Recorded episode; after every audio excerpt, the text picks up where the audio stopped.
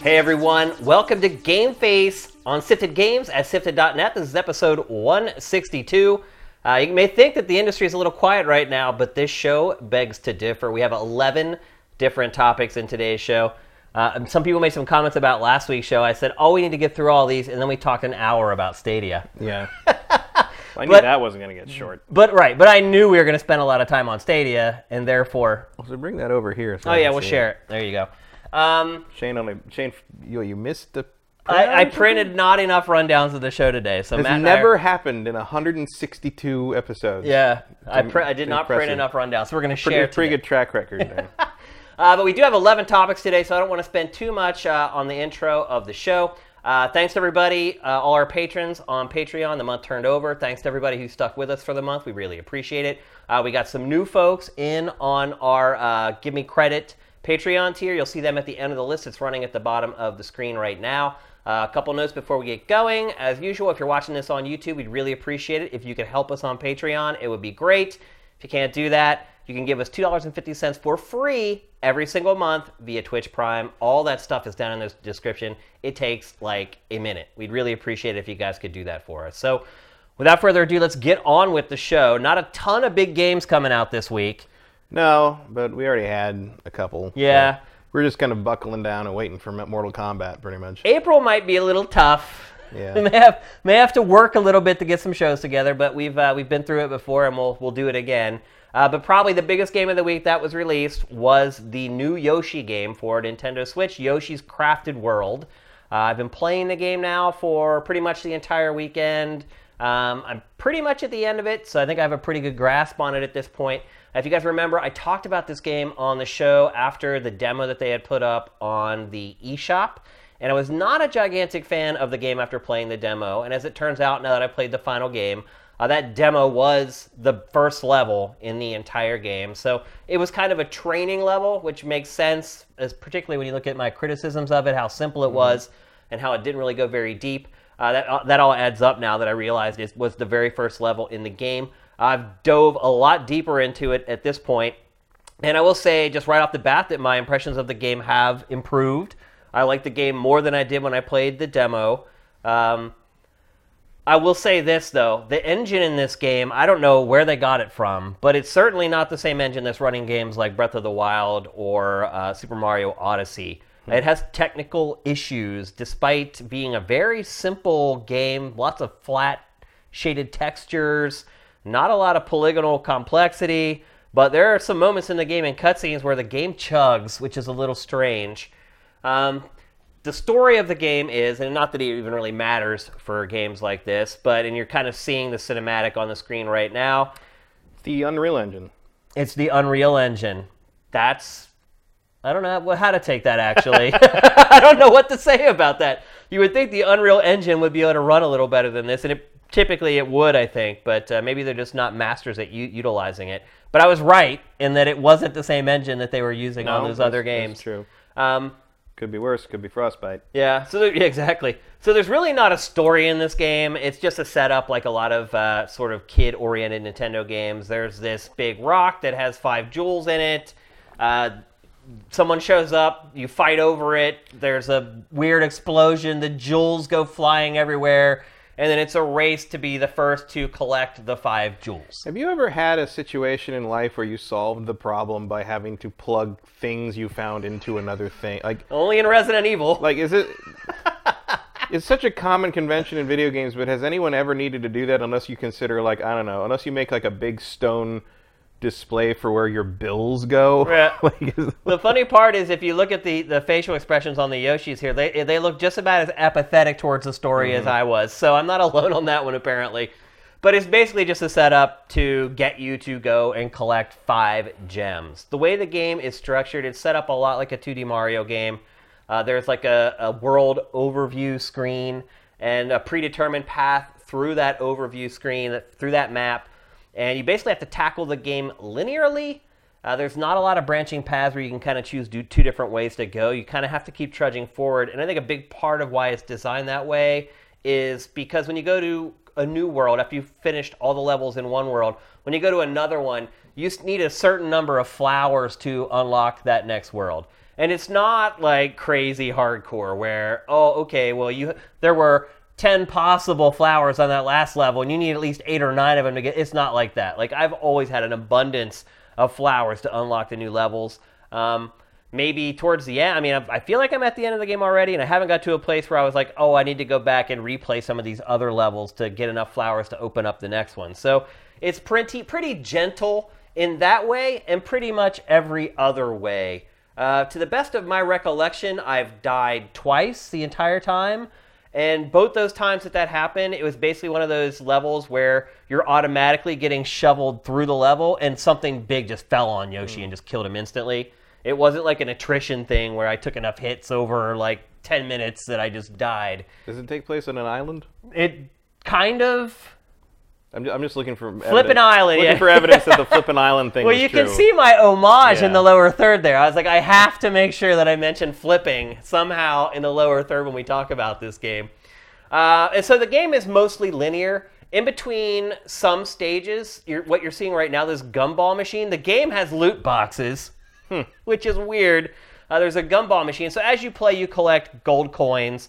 And then you spend those gold coins on the gumball machine. And the gumball machine, you put your coins in, and then something comes out, and it's like a capsule toy, basically, that comes out. You don't know what's in it till it cracks open. It's a loot box, basically. Here you're seeing me pay the toll to unlock the next set of stages. So while the game is linear, it does do a good job of kind of building your skills and your knowledge of the game as you go. The object of the game really is just to reach the end, but you have to collect specific things before you get to the end, before you can get there, because there are certain objects that you have to use that there's like walls that you can break down with like explosive enemies. You suck in the explosive enemy and then throw it, and it'll break open a wall. There's lots of sections where there are like mine carts, and you have to push the mine cart, and then that will bust through a wall. There's lots of kind of environmental puzzles like that. And in fact, I would probably describe this game as a puzzle platformer more than just a side-scrolling platformer in general. The actual platforming in the game is very easy, very user-friendly. And what you're seeing right now, you're probably like, why is Yoshi in a box? So that's the costume. When you buy a costume at the gumball machine, and you don't know what it is until you get it, you can then equip that costume. And the costume doesn't give you like special abilities or anything. It's basically just armor. Which really you don't need in this game anyway. But it does give you armor, and if you do take too much damage, the costume will be destroyed. So they only take so much abuse before they break apart and you can't use them anymore. As far as like mission objectives go, like I said, the primary objective is get to the end, but sometimes you have to do things to do that. So when we talked about the demo, there was one section where you had to find 3 pieces of a train and then reconstruct the train, and the train would take you to the next area. There's lots of stuff like that. Like there's one where there's like a broken bridge, and you have to go and find the pieces of the bridge and rebuild the bridge so the train can go over the bridge. And there's lots of levels in the game where it's just where everything's kind of moving, and you just have to adjust. Lots of times where you're sitting on a train and you have to jump and shoot and attack while the train is moving and not fall off of the train. That happens with some of the mine carts as well. There are sections of the game where the mine cart just goes careening through the level, and you have to jump over enemies and try to collect stuff. And that's really what this game is about, is collecting. Like back in the day, people used to call Nintendo games kitty, and they were collectathons. This really is a collectathon. That is the objective through each level, is how much stuff do you collect. So you actually find flowers in each level, but there are also red coins that you can find, and if you get enough of those, you get a flower. The gold coins that you're seeing, if you get every 100 of those, you get a flower. So it's not just, oh, there's a flower, now I've collected it, now I've got all the ones on the level. You have to earn some just by searching every nook and cranny of the game to try to find coins and other items like that. The reason it's, that we thought, or the fake name was Yoshi's Flipping Island, is because a big part of the game is how it flips perspective. So it looks like a 2D game, but there are parts of the game where you can walk into the level and you'll be kind of behind some of the objects. And then there are other parts of the game where the actual world flips and you see it from the other side, and you have to actually like navigate stuff that you couldn't see at all before. And there's little diversions like this, obviously, where you have like a mech Yoshi and you're just beating up buildings trying to get through it. no matter what the permutation or the combination or the idea, all of it's really easy. This game to me is targeted at 6 to 7, 8-year-old kids. And even them, I think, would probably have a laugh at the difficulty in this game. There's no difficulty settings, so you can't make it any more challenging if you'd like to. I've spent, I don't know, around 10 hours playing it so far, and I think I'm pretty much at the end, so it's not a gigantic game.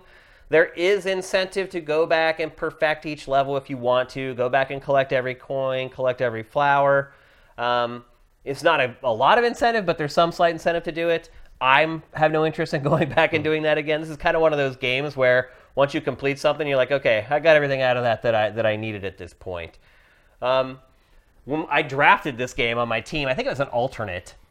Yeah, that sounds right. And I think I said, this game's going to get a 7.5, and that'll be good enough for me for a game as an alternate. And right now, its Metacritic is sitting at 7.5. Yeah, better than my first pick, which is sitting at 55. Yeah, so. Well, yeah, I have Anthem in other leagues as well, so I feel your pain.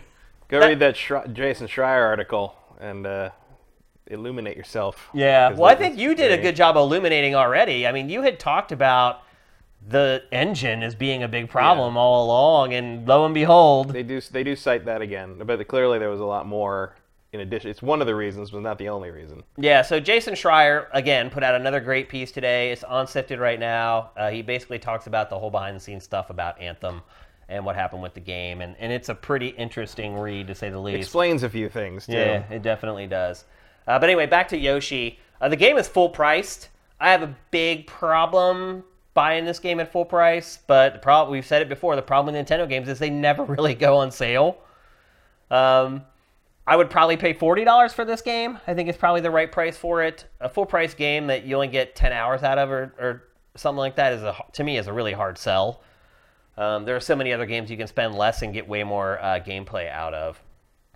But it's another Yoshi game. Yoshi games are always kind of these mediocre B-team games from Nintendo that are short and easy, but cute. I've been playing it. My wife has just kept going, oh my gosh, so cute, so cute. The music is repetitive. There's not enough music in the game. You hear that same Yoshi theme over and over, and I got really, really sick of it after a while and actually ended up turning the music off in the game. The visuals, man, it's hard. It's hard to bang on them because you can just see all the creativity that's in it. I mean, basically everything's built out of corrugated cardboard. And so you can even see on the side there, like the corrugation in the side of the cardboard. It's hard to tell that that's what it's supposed to be sometimes, and I think that makes the game look ugly at times. And again, like here you're seeing they've just flipped the world. So you're kind of seeing everything behind the scenes, and it's just cardboard. The other problem I've had with this game is the sections where they ask you to go into the world instead of just going side to side. It's the pathfinding for those is hard. So a lot of times you're like, oh, I think I can go into the world. You try, and Yoshi won't go in. And so you move on, and then you realize, oh, no, he could go back in that pathway. The game just has weird, like, hit detection. It wasn't letting me go back in there. So it's a little annoying in that regard. But overall, it's just like a fun, mindless, whimsical experience. You're not going to be really challenged. You may be challenged to think here and there. Like I said, it's really more of a puzzle platformer. You kind of got to figure out, okay, what do I need to shoot with the eggs to trigger this or trigger that? Or how can I get somewhere in the environment so that I have a clear shot at tossing an egg at an item? Because some items in the game that you collect, you don't have to physically touch them. You can just shoot them with an egg, and you can claim them that way.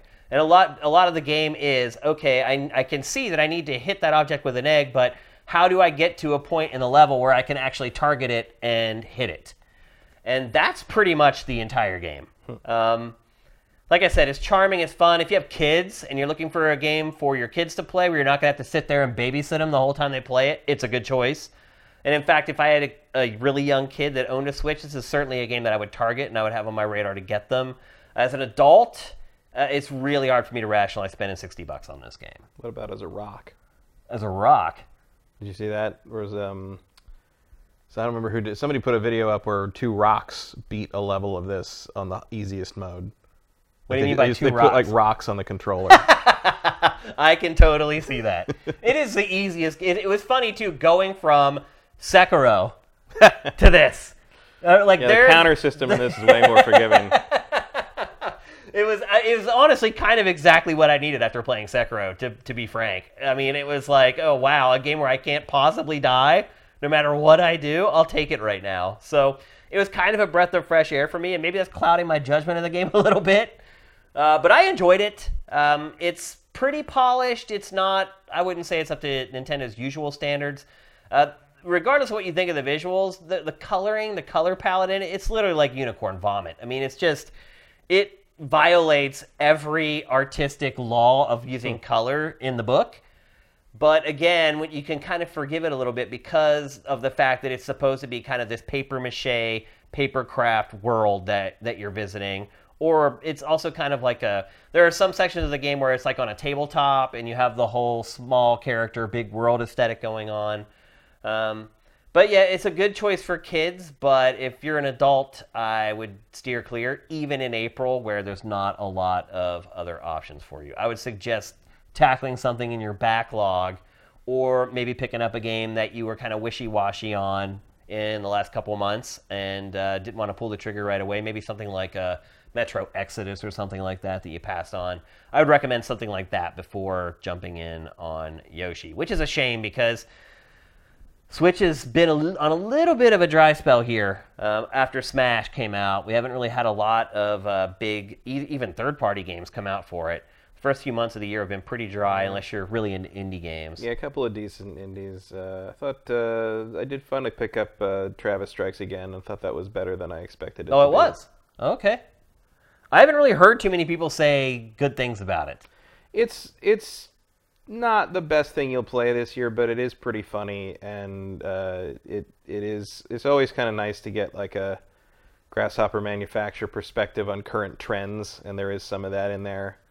So I was gonna say if you're desperate for something to play on the Switch and you haven't played that yet, it's not a full-fledged No More Heroes game, obviously because it's a different thing, but like it did the job for me. It felt like a legit, game in the series.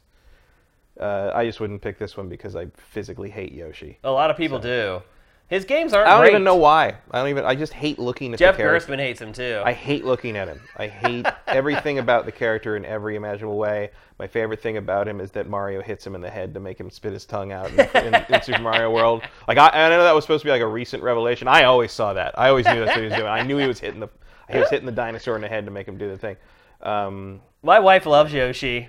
She's like, I wish you could play games like this all the time instead of all the games with all the killing and the zombies. I can't stand him. Like, it's not because he's cute or whatever. It's just like something about his proportions and his voice, everything. Just annoying. Like, I got no problem with cute. I love Kirby, but like Kirby's also kind of maybe got more of an attitude on him here and there. Kirby's also kind of a Lovecraftian horror when you really think about him. And Yoshi's just sort of like... Well, there's better gameplay variety because... And also ran. Yeah, because Kirby games, it's like he can turn into anything. Right, everything So you changes. Can pretty much do anything with the game that you want. It's much more rigid and structured with Yoshi's games. Mm-hmm. And I think that's... I mean, he's kind of turned into the lowest rung Nintendo IP at this point. Yeah, I mean, I also appreciate that Kirby will kill hundreds of people because someone stole his cake. Right. That's all it takes. Yeah, it's... Like, the pettiness of Kirby is attractive to me for some reason.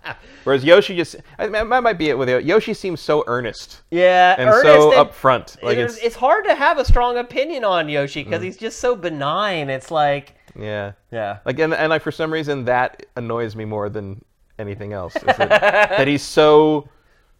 Bleh. He's just vanilla, yeah. I will say I do actually really like the look of it. I think it look like the crafted element. I mean, I like Woolly World's look too. I think what they do visually... Woolly World looks better than this game. Yeah, I would agree with that. I would agree which with is that. Very weird. But I do think like the creativity in the art direction in the Yoshi games is very cool. I will just never see them firsthand because I refuse to play anything with him as the main character. But and they do like, take like it the it. Whole way. Like the corrugated stuff. Same reason I like it in Pikmin when you've got the little, the real life stuff in the garden. Yeah. And I like that in Little Big Planet as well. I think that's a cool aesthetic. But that's some about levels, all I have to say nice about that. Yeah, some levels look better than others. I'll say that as well. A lot of the stuff in this B-roll is some of the better looking parts of the game. I'll say that. But it's just the colors in it. It's like it hurts my eyes to look at it. It's like every color on the planet is in every level of this game. There's really not themes to it, so to speak. Yeah, well, it beats brown and gray. That's true, which we get more than enough of in every other franchise. So there you go. Yoshi's Crafted World. I do not recommend it as a purchase at full price for most people. And sadly, you'll probably never find it on discount either. So I guess I'm just saying it's a pass, ultimately. Yeah. One day it may be cheap. Yeah. Or you can find it on eBay, maybe. Somebody plays it. But even there, the prices are usually close to retail. Yeah, but I mean, for something like this, I would probably hold off until, like, at some point, Nintendo, by the end of the year, is going to do, like, a digital sale for, like, $19.99, I'm pretty sure. Like, physical copies don't drop in price very far, ever, because they usually go out of print before they can drop that far. But Nintendo's started to wake up to the digital sale thing, so I wouldn't be surprised if you could get this by $20 by Black Friday, if you don't mind not having a physical copy of it. Yeah, you're not going to miss anything by waiting till Black Friday to play this either. That's kind of a sad way to spend Black Friday. It is. Hopefully there's going to be better things. Better stuff to spend your money on, absolutely. All right, we're going to talk next about PAX East, which just happened this past weekend. PAX East is... I don't know. It seems like it's pretty much on equal footing with PAX West at this point. Yeah, I would think so. Maybe even in some years it's bigger. Yeah, well, also remember, like, a lot more of the country can get to PAX East easily. Yeah, so because East Coast, you have that congregation of population and people can get up to Boston. I remember back at Tech TV, they used to say that 80% of our viewing audience was east of the Mississippi. Yeah. Like, that's typical. Yeah. It's like most of the country lives there. Yep. And it was a good PAX East. I mean, there was... Yeah. PAX, I think, is generally known for indie stuff, and that held true again this time. We're going to talk about the bigger indie stuff that was announced at the show. But at PAX East this year, we got several huge announcements. Obviously, the biggest one is a bunch of stuff for Borderlands. Mm-hmm. So, Borderlands 3 was announced finally. You know, we all knew that was in development for a long time. It was finally unveiled with a trailer. The unveiling of that game, which we're not seeing, by the way, I should mention. This is not Borderlands 3 you're seeing right now. And the reason you're not seeing Borderlands 3 is because 2K is one of the publishers that sends out copyright strikes for its trailers. So we cannot show you Borderlands 3 on the show today. Instead, we have to show you gameplay of Borderlands 2. Nobody show anyone the promotional material we put out. Yeah, we don't want people to actually see the marketing materials that we've created for our products. Well... It's really bizarre, but they're not alone, so I'm not going to single out 2K. There are other publishers that do the same exact thing. So, Borderlands 3, and I hate to say this, looked exactly as I expected it to. Exactly. Looks like Borderlands. It's Borderlands in 1080p. And there's really not much else you can say about it. It appears that there's a bigger emphasis on vehicles, but nothing was really said about it. I hope not, because the vehicles weren't amazing in the previous ones. But. Right, but I mean, if you watch the trailer, vehicles it seems like it take up the vast majority of the time, which led me to believe that it's going to be a big deal for Borderlands 3. I don't know. I could be absolutely wrong. It could just be a coincidence. I mean, looking at this, you'd think trains were a big part of Borderlands 2. You're actually right. That's a good point. That's a really good point. Like, you saw this at the opening, you're like, oh, I guess we're going to be robbing trains in this one. No. Yeah. I mean, I will say this. They stuck with the same art style, but it looks a lot better. Yeah, it looks like a 4K remaster, basically. Yeah, I mean, the detail in Borderlands 3 in the cell shading is pretty impressive. The game looks good. I'll say that much. I am not a big fan of that franchise, as I've mentioned before.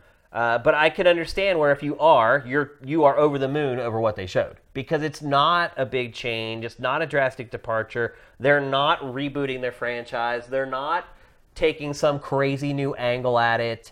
It's like, hey, here's a much better looking Borderlands. Here's more Borderlands. Yeah. I mean, that's probably all it needs to be. Yeah. I did see some kind of consternation over, like, oh, it just looks like the same thing. Why did it take this long? Or but whatever. It's going to be Borderlands. It is weird. It's like, why did it take so long? I don't know. Like, too busy making bad Aliens games. I guess. It's bizarre to me. And, I mean, we still don't have a release date. They haven't announced platforms. I think it's pretty safe to say. Pretty much everything. I mean, you think it'll come to Switch? I mean, it's probably 2K has been pretty good. It's with probably Switch. Scalable enough too. I mean, it's not going to look as good, but like, I mean, I don't see why not. And 2K's put out Switch games. And they're putting out Borderlands on Switch. Yeah. And that was the other big announcement from Gearbox is that Borderlands 1 and 2 and the pre-sequel are all being remastered in 4K. Right, which they've already been remastered for current gen. For 1080p. Now they're going going up Ultra HD. Yeah. Any interest in that? Not really. I was a little puzzled by that, to be honest. I already have those games like 3 times over. The thing that makes me wonder how far out Borderlands 3 is. Makes it a little scary. That if you're putting out all, you know, even just as if you're putting it out as sort of the big pack, that makes me think like you're not worried about people buying 3 of these games and burning out on them 6 months later in time for Borderlands 3. I mean, I guess we'll see, but they didn't say anything about a release date. Nothing. No release date, no platforms, nothing. They're just like, here's the trailer, and their unveiling was so painful. I don't know if their TriCaster there was having problems at PAX, but the video kept stuttering. Randy blamed the PAX equipment. Right, which I'm guessing was whoever they hired to come in and direct all that stuff. Their TriCaster or whatever they were using just crapped out. And imagine working on a game for 5 years. I'm assuming they worked on it at least 5 years. And then you go to unveil it, and that's what happens. Mm-hmm. They had to try to show the trailer like 3 times. And at that point, it had already been uploaded to their YouTube channel. It was it was pretty bad. This is why people do direct, not live presentations. Yeah, and maybe that's a lesson for other publishers going forward. What would you like to see changed from the formula for Borderlands 3, though? I mean, like, I just think the whole like the whole 3 billion guns thing or whatever. It's like, yeah, okay, there's 1 billion guns, but you're kind of hoping for the 100. You manage to get one of the 100 or 1,000 or so that's actually useful, right? And the main thing with this series is like, I just don't make it all the way through. Like, I always quit before I make it. Yeah. I feel like they run out of tricks before the halfway point sometimes. Yep. I've never finished a Borderlands game. I finished the first one. I finished the second one, but I never finished any of the DLC for the second one. Except, I think I played the Tiny Tina Dungeons and Dragons thing. Yeah.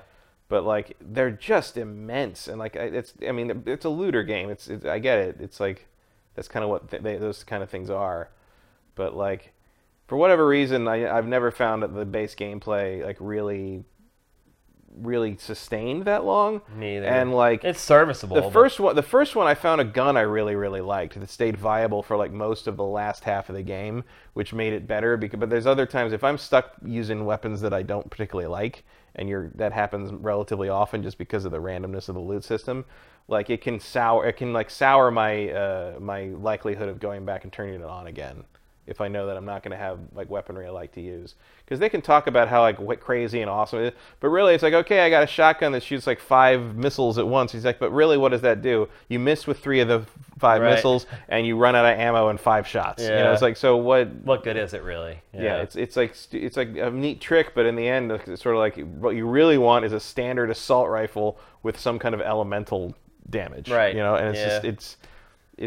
I just like them to make more of the crazy stuff more viable for like regular use. You know what I mean, that would be kind of my one criticism that I'd like to see implemented in going forward. Other than that, I mean, they clearly have a winning formula for the most part. I wouldn't mind seeing the humor maybe step up a one notch on the maturity level a little bit. Like it's a little. These games have a T rating though, don't they? Do they? I don't think they're M. I feel like anything where you're blowing heads off is going to give you an M. I don't know. The cover's a guy blowing his head. I mean, I wonder what the cover is. So in the cover, are they going to figure out a way to get that guy to shoot himself 3 times? Yeah. Like, I wonder what that's going to be. I thought Borderlands. They gotta be M. I didn't think there was blood in those games. No, you can blow heads up in that. You can blow and like grenades. Like cause like jibs and stuff. It's gotta be. If it's M rated, then you're right. I mean, the humor should match its ESRB rating. Yeah. Well, I mean, like mature in a sense. Like, does everything have to be a poop joke kind of thing? You know, like just I mean, it's still the humor they have now will still get you the M rating. It's just I'd like to see it elevate a little bit. Yeah. And more Claptrap. I like Claptrap. I know he's a He's a divisive figure. Really? People don't like him? A lot of people hate him, yeah. Really? I like him. I mean, it's always interesting because you always have your pulse on fandom. You always know like what the fans of a particular franchise like or don't like about a franchise. Mm-hmm. I'm always oblivious to it. Like I don't get into like the fan groups or anything. Like, well, I always like I just play the games. Also, I like Claptrap because back in the day, the group I used to play online, everything online with, one of the guys in the group sounded exactly like he was personality-wise and sound and voice-wise, it was him. And I remember coming back to I played it at some event or something, and I came back and I was online. And I'm like, guys, like, Magus is in that Borderlands. The Borderlands game, he is the robot. Like, really. And they're like, what? Yeah. And, of course, the game comes out and plays. And like, we all join into, like, a four-player co-op. And it starts playing. And Claptrap starts talking. And he finishes, like, his first, like, little speech. And one of the other guys in the group goes, holy shit. Like, it was just like, yeah, totally. The moment of realization. Like, like the tone, the desperate like-me thing. Like, it was totally him. So he kind of became the new we like Claptrap because he was like just like our friend, right? So, right. And like eventually the friend was able to kind of embrace that. Early on, he was not super happy. He's kind of was he aware that people hated that character? Eventually, yeah. But he in the end, I would describe him as a cross between Claptrap and Teddy from Persona 4. Oh, so geez. Try to imagine that. He was a good kid. That's a good thing because if he wasn't, he'd be doomed. No, everyone's moved on now and everything's fine. And everything turned out okay. But yeah, for a while there, we're like, whew. So when do you think Borderlands 3 is coming, Matt? I mean, it wouldn't shock me to see it like late next year. Late next year? Yeah. Like, I feel like, given what they've shown and given the release of the remasters, like, feels like you maybe put those out later this year and then put 3 out late next year. Maybe it might be a good, like August, September, like early in the holiday season release, like just to get ahead of things. You would think if it were coming this year, they would have at least mentioned that. Yeah, I would think so. I mean, they'd have been like, coming 2019. Yeah, or you'd see like, I mean, at the very least, if we don't see anything further in that regard in terms of details at E3, I think 2020 is a pretty safe bet. Yeah, it looks really polished. But I would guess it's past, it's not in this fiscal. Yeah, which means like after March next year would be my solid bet. Makes sense to me. If they weren't doing the remasters of the other 3, I might guess earlier, but I just feel like that feels like a you can't put those two things out too close to one another. Yeah. So. Or unless they put it out like 3 months before, just so people have just enough time to finish those before. Yeah, it just feels like putting out, here's a pack of like 3 almost identical games that all last like 100+ hours. That's a good, nobody will want to buy the third one. Like, what's the difference at that point? Yeah, people are like, I've had enough of this, I don't want to buy Borderlands. Like, unless you're like a hardcore Borderlands fan who's already played them all and you desperately need new content, and there's a fairly large audience for that, I think, but I just feel like you don't want to kind of like give them a better deal that close to the releasing your full price new sequel. So I'm going to guess that Borderlands 3 is probably like a year out from whenever they release the remasters. I think that's a safe bet. Let's move on to some other games that were shown at PAX East. Probably the other big one was Wolfenstein Youngblood. We knew about this game. Mm-hmm. It wasn't debuted. In fact, I drafted this game on my team as well. The first trailer they put out for it was basically just a cinematic. Yeah, it showed the two girls. The two girls, and so you knew, okay, there's these two girls that you're going to team up and play with. This, at PAX, we finally get the first look at gameplay from it. Did you get a chance to check it out? No, I'm doing that right now. On-the-fly training. The one thing that strikes me about this is it appears that first-person hand-to-hand stuff is going to be a bigger deal than it was in other Wolfenstein games. which makes some sense, I think, in the wake of Doom. I think the satisfaction of kind of Doom's like kills and close-up combat. Yeah. It doesn't surprise me that has sort of found its way into Wolfenstein. Even like when I did replay Wolfenstein. Which one? Both of the New Colossus, New Order, the New Blood, New Order, wasn't it? The first one and the second one, I didn't play the Old Blood. Okay. So New Order and second the new Colossus. Yep. And I did feel like, I wish I could do the Doom thing where I run up and do some more melee. Some melee stuff. So I feel like that's actually a pretty good addition. Game looks ace. Yeah.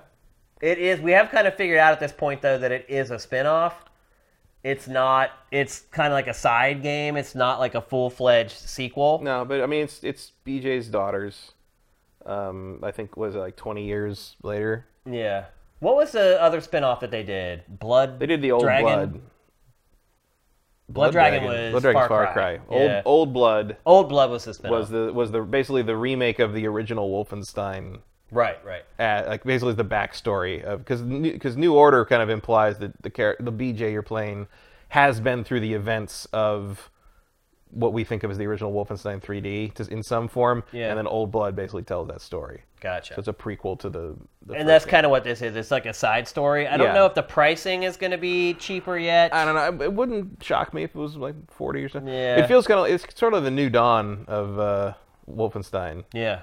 Side story that's sort of official, a sequel that maybe isn't the next, capital E entry, but like here's some fun stuff to kind of keep you busy. I'll tell you though, Far Cry New Dawn ended up being big. Like I spent a lot of time playing that game for what was like a spin-off. I mean, I probably got close to 40 hours maybe. Yeah, I'd say I was around there. By the time it was all said and done? Yeah, I mean, that doesn't feel like a spin-off to me. You get that much playtime out of a game. No.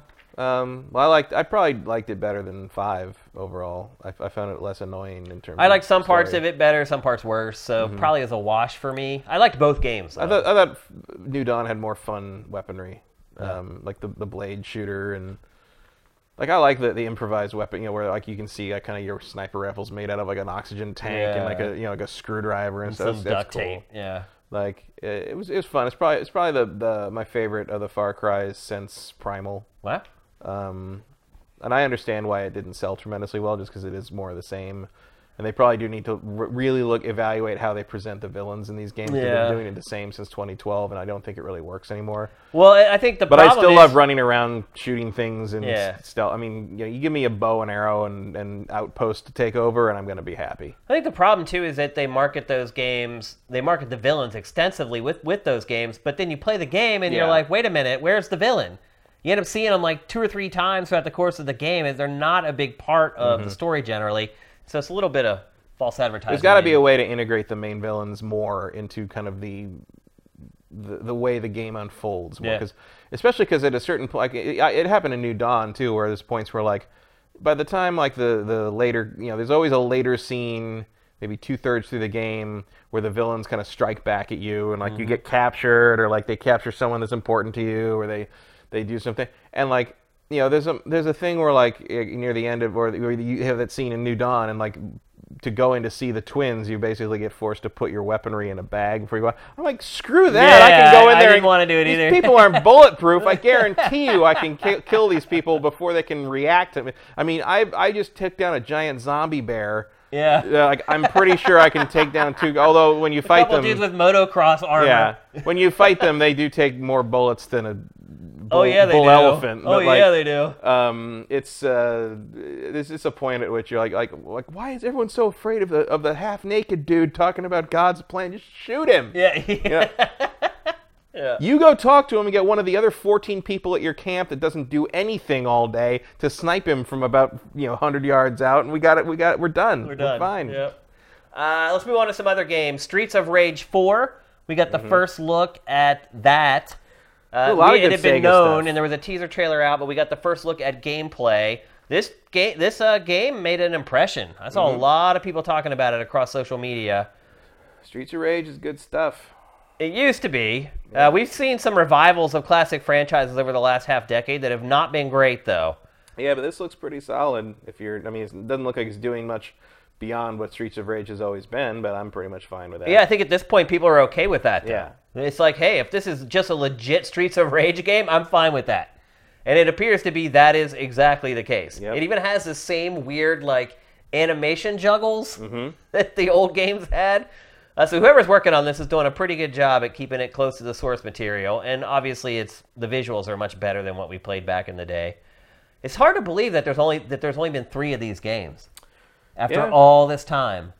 Any other franchise that's been around that long would be at like number 8 or 10 by now, but not Streets of Rage. No, Streets of Rage was just on the Genesis. Yep. That was the end of it. Yep, so it's good to see that coming back. The game's looking pretty good. Next up, Divinity Fallen Heroes. So... people know Divinity Original Sin as a genre that franchise is known for, but they're switching gears with this one. Well, they go back. Divinity goes back. It was, there was that Ego Draconis one. Yeah, they've gone through all that permutation. Right. There was a strategy game based on dragon armies at one point. This franchise has been through a bunch of different versions. But they've never had an XCOM clone. No, but it seems like they finally found sort of a permutation that works with the original Sin series, and this seems to be spinning off that same aesthetic. Yep, but it's basically XCOM set in the Divinity universe. Mm. The plot appears to be canon, and it will actually have some relevance to whatever happens later on in the franchise and other genres. So it has some heft to it as far as its value. The XCOM clone is quickly becoming the most overused genre in the industry, though. It is. I would like to see the stats on XCOM clones versus Battle Royale games to see which one is more popular at this point. There was a horror XCOM thing announced this week as well, which looks really cool. And I will say I'm not really burned out on that design yet. I haven't played enough of it to kind of get sick of it at this point. But it is starting to become, I know I have to write a lot of blurbs for curation on Sifted, and I'm to the point where I can't say it's blah, blah, blah in XCOM anymore. Because I've written it so many times, I'm like, all right, I need to find a new way to say this. But this is another one. I know a lot of people are pretty attached to the Divinity universe, and so maybe that will kind of crack this game open to an audience that other games in that genre don't enjoy. Do you think it's smart to do something like this, to kind of take a property and just completely change the genre? I don't know. I don't think this supplants Original Sin 3, which I presume is in the works somewhere. You might as well do so. If you can kind of keep these things coming out, regularly, it's better to have the world and the franchise front of mind as much as you can. And these sort of games, I think, would tie in with someone who liked the Original Sin games. They're not. I would assume someone who likes the Divinity Original Sin games probably also likes XCOM. It's sort of a PC-centric, sort of strategy-driven thing. It's also a character-driven thing. If you remember, even with XCOM, it's like you get attached to one of your characters and then they die, and it's like the permadeath. I don't know if this will have it. It's a little more dicey when you have characters involved that have been a part of the franchise for a while. Mm-hmm. It's kind of hard to kill them off and have permadeath. That would be brave if they did do that. But I think this isn't such a leap for people who have liked Divinity before. No. It's still going to focus on the characters that you've grown to love or hate through the years. It's not a leap in the way it was for Mario Rabbids. Right. Yeah. So I think it looks pretty cool. I like XCOM games, and I will definitely give this one a spin as well. And like I said, they're prevalent. It's still not like first-person shooter or action RPG, but it's getting there. Mm-hmm. It's certainly becoming one of the more popular genres on PC at the very least. So let's see what's up next. Risk of Rain 2.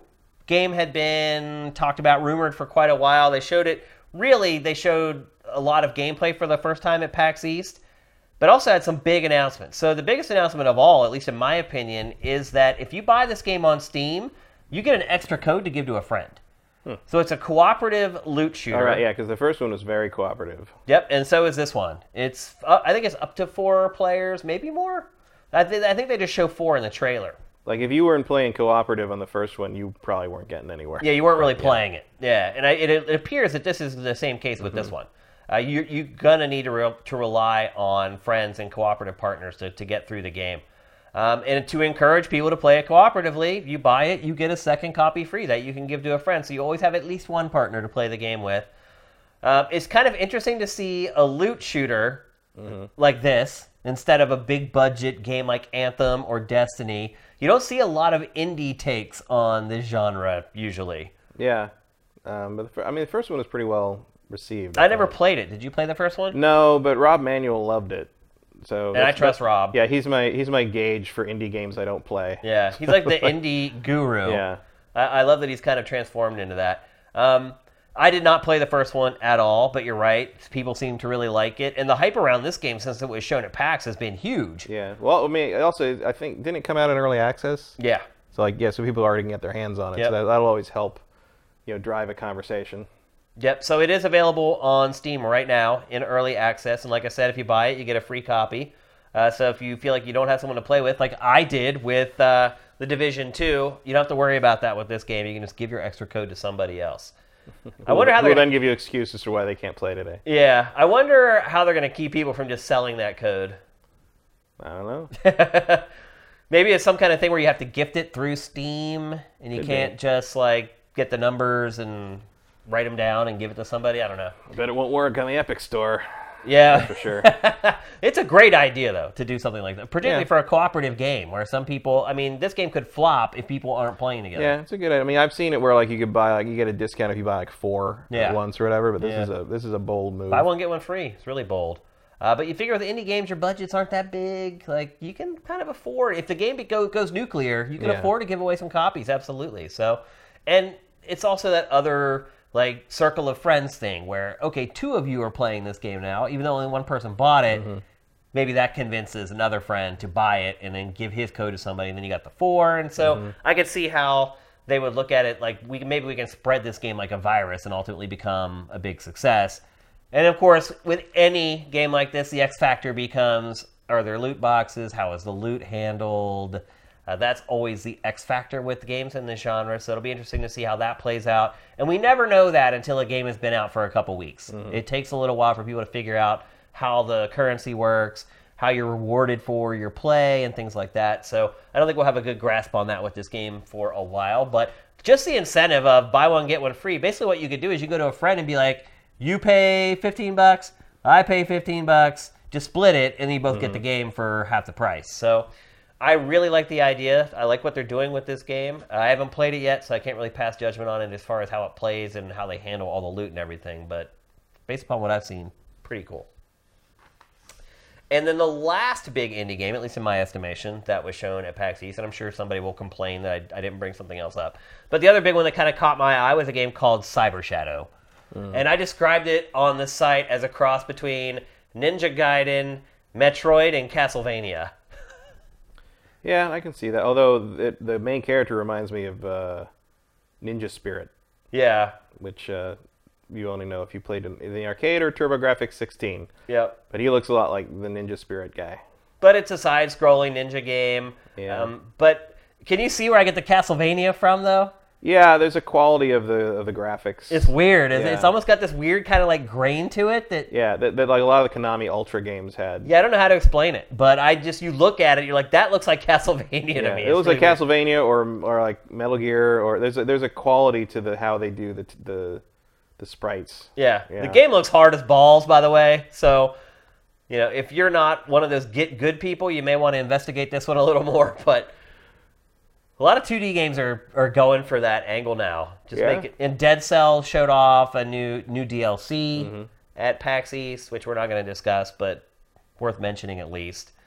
What were your overall impressions of PAX East? Do you think it was a good show? It seemed to be. I mean, it had stuff that I noticed, even though I wasn't tremendously paying attention to what was happening over there. Yeah. Which is a pretty good sign. Like if some stuff popped up that I couldn't ignore. There was also some good stuff. It was separately, but like because also sort of happening at the same time, the Sega Fez thing. Yeah. Like there was a lot of good Sega stuff at the same time, so it was a good news week for kind of retro stuff and more low key indie stuff. And then if you're Sega Genesis Mini, basically the Mini looks great. Yeah, it looks great. Yeah, it does. Will be the first one of those kind of things of the Genesis I buy because they finally got. Some decent sound. They got that was it the M2 guys doing that? Yep, that's good. And they got Castlevania Bloodlines in there, which is the first time Castlevania Bloodlines has ever been re-released in any form. Yeah, it's crazy. So yeah, I'm definitely on board for that one. That was a good announcement. I don't think that was wasn't PAX, but like it was still sort of in the same days. But no, it was pretty good.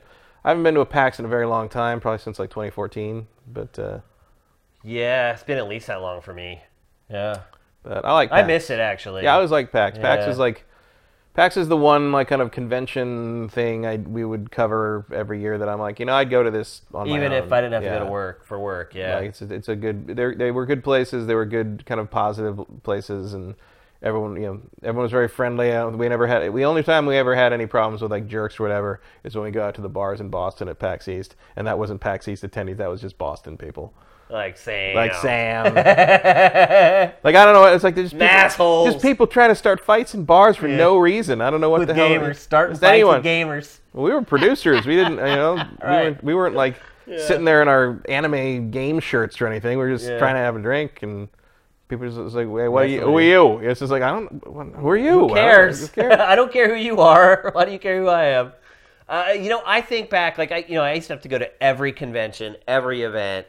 And since I launched Sifted, I don't do hardly any of that anymore because there's just really no reason for us to go because it's really expensive and you end up getting the same stuff everybody else. There's just really little reason. Like the journalists who still go on these things, they're going because they want to travel and they want to. It's not see really everybody. And it's not for work. It's not social thing. Yeah, it's not that they're going to get better coverage if they go. And it became less and less useful as cameras became more. There was a time when we were like one of the three people with cameras at these things. Yeah. And now everybody's got a camera. Everyone's doing their own. After the event's over, they put out their own interview that they shot and cut. And because they're all going off of a bullet pointed list of what they can or cannot talk about, they provide the same information as GameSpot or IGN. Yeah. There's just no reason. So it's become like movie junkets. Yeah, where you just everybody lines up in a hotel ballroom and asks the same questions. It even was starting to get to a point in some of these games events, they would do the same thing as some movie junkets where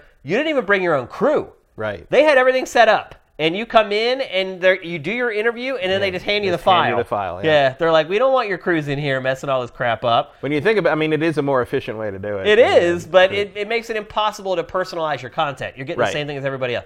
So once that started, I was like, and I'm launching Sifted. I'm like, there's no reason for us to spend money going to these things. So in hindsight, I'm like, okay, well, what conventions do I miss that I don't really attend anymore? And I don't really miss any of them. I went to all of them so many times that I had already gotten to the point where I'm not really seeing anything changing or anything new when I go to these anymore. The one that I do miss, though, is PAX. Mm. And unfortunately, it is a convention that does not happen in LA or San Francisco. It's all the way in Seattle. So the cost to go to that or to Boston is more expensive. We got a Borderlands 3 box art reveal from Mario 64. Rating pending. Did anyone ever figure out if Borderlands was rated M? I guarantee you it's an M. Yeah. But PAX is the one that I do miss. It's the one that I wish I would still go to if I could rationalize it from a business perspective. But I can just look at the traffic on Sifted during any of the PAXs, and that's enough to tell me that going there for work is not a good decision. Yeah, it's mostly indie stuff, and people don't really watch that. Well, I used to feel that way also when we cover like E3 and stuff on G4, and like we'd be having the crews roaming around the floor. But then I'd see some kid with like a monopod and a phone, like taping the same thing or whatever. I'm just like, he's gonna have that up before we do. Oh yeah, way before. Like he's gonna put that up now. Yeah, we gotta literally from his cell phone. Yeah, we gotta take it to the edit trailer, and then we gotta bring it back and air it at like 5 p.m. this afternoon. And by that point, it's gonna be old news. That was one of the things that we did at GT. That another thing that we did first was shooting off screens. Mm-hmm. We were like the first people to do it. Like get good cameras, hire crews, and just shoot stuff off screens. Yeah, I remember because that was it was verboten for a long time. And finally, I'm like, we can't get footage of this directly, so just shoot off the screen. And the bosses were like, well, my Game Trailers does it all the time, and Game Trailers is kicking our ass. So let's go ahead and do it. So and we got good at it. All our camera crews got really good at balancing the image. We got really good at capturing audio from it. We'd take lav mics just to tape to the speakers and like sometimes it was hard to tell that we had shot the stuff off screen. And I remember there would be times where I'm like, here, this is off the screen. And they're like, that's not off the screen. I'm like, it is off the screen. Some people couldn't tell. Something else that we did that everyone started copying. And then after we did that for a while, we were like, because you're right, you start thinking about it. You're like, why are we going to take this back to the edit bay? We have to bring somebody in to do a stand-up to introduce it. Mm-hmm. We have to shoot that. We have to send all that back in. It has to be cut. It was just like, why? And so we started just when developers, instead of doing interviews, we were like, no, you play the game and talk while you play the game. And we started developer walkthroughs, and now everybody does that when they go to events. They let the developer play through the game, and now it's a thing. So it is crazy how you start to reevaluate how you start covering that stuff as what the industry gives you starts to change. And because of that, because the industry was like, look, everyone's getting the same thing. It got to the point where I would go and do interviews the way I had always done them, and people would pull me aside afterwards and be like, hey, that's really not what we're going for here. I'm like, I don't care what you're going for. I know what we want. I know what coverage we want. And if you're not going to answer the questions, that's fine, but I'm going to ask them. And once I started getting resistance and pushback, like, bro, you're asking questions that other people aren't asking, and you're not falling in line. I was like, well, with Sifted, why would I ever do that? It's like, we can't get anything that anybody else can't. There's no point to go. So, but PAX is the one convention that I wish I was still able to go to. But from a money perspective, from a time perspective, it just doesn't make sense for me to do it. So it'd be great if they ended up doing one in SoCal, but the PAX West is in Seattle, so it just seems like that's where they're from. Yeah, and it's close enough flight from California. I don't see a need for a California one. Well, it's still a 3-hour flight to Seattle. I mean, you got to realize, like, on the East Coast... The guys live there, though, so... Right, but on the East Coast, there isn't even really a 3-hour flight. Like, you can fly from Philly to Florida, Miami, in, like, an hour and 40 minutes. So, like, on the East Coast, every flight is short. A 3-hour flight on the West Coast, that's pretty long, actually. Yeah. I just don't see it happening. You can do it, though. It's like, I am, right now, I have worked... I counted it yesterday. I've worked 19 days straight without a day off. Like, I just don't have time off. So for me to say, oh, I'm going to go up to Seattle for 4 days and hang around and play a game, like, it's just not even an option for me. Even though I know I could go there and get coverage that no one would ever watch, it's just not worth it. So I do miss PAX. I don't really miss Tokyo Game Show. I miss Tokyo. I don't miss Tokyo Game Show. No. I would miss E3 if it were to go away. Tokyo Game Show was always the excuse to go. Right, yeah. I just want to go to Japan. Yeah. I would miss E3 if it went away. All the other stuff, though, like Game Awards and all, I don't care about any of that stuff anymore. I just don't. I've done it so many times. It's like, let the people who haven't gone go, you know? Let them experience it. I'm kind of hitting that point with E3, too. So. Really? You're almost at the breaking point with E3? I would be kind of fine, like, for E3, like, watching the press conferences, going to the parties, hanging out, like, off the floor at, like, the places, like, I know, like, everyone people knows, I know hangs out, but, like... and has their meetings and does their things. The show floor just isn't really all that useful to me anymore. Yeah, because you got to wait in line to play everything. You can't just walk up and play stuff anymore. Well, it's also so crowded now that, like, I don't even see people. Because that was one of the other things. Like, I could walk the floor and you run into, just walk across any hall, and I'd run into like six people I knew on the way across. Yeah. And now you don't, because like. A, it's so crowded, and B, a lot of the people I know that I would see that way don't go through the floor anymore because it's so crowded. Better. Yeah. Yeah, it's interesting, too. Plus, it used to be back in the Game Trailers days, if I was at E3 and I walked across the floor, it was just constantly people going, Shane from Game Trailers. Like, people don't know who I am at all anymore. No. I can walk through E3 and nobody even bats an eyelash now. It's nice. Mm-hmm. I mean, it's not that fans bother me or ever did, but it was like a lot of times you're trying to work and you're walking with a crew of like four people and you're fighting through and you're trying to get your talent set up and people are like asking you and like, it made doing the job a lot more difficult. Now I can go to E3 and just waltz on through. And meanwhile, I'll see, like, the YouTuber walk by and the group of people following the YouTuber, and I'm like, have fun. Yeah. Have fun with that. It's interesting how things have changed. But one thing that hasn't changed is that PAX is an awesome convention. And we've said it before on the show, but if there's one thing that you go to in the U.S., PAX should be the one that you go to. It's the one where you're going to actually meet with other people like you. You're going to actually get to play games. You're going to be able to hang out. It's not this weird, like, there are lines. And they also kind of... But there's stuff to do when you're not in line there. They also do decent late-night stuff. Yeah. Which is, like, a lot of conventions kind of shut down around 9. Yep. But... Like, PAX spills out into Seattle. Yeah. So all the bars and restaurants around it, all the people are there, all the people you saw at the show are there. At E3, after E3 ends, it's just like a ghost town. Where'd all those people go? A lot of them go back to work or whatever. Some go to work, some of them go back to LA, LA Live is a place. But a lot of it, people go back to, a lot of them stay in like Hollywood, like, which is further away from downtown LA than you think it is if you've never been here. Yeah. There's a lot of like people that kind of go off to do their own thing.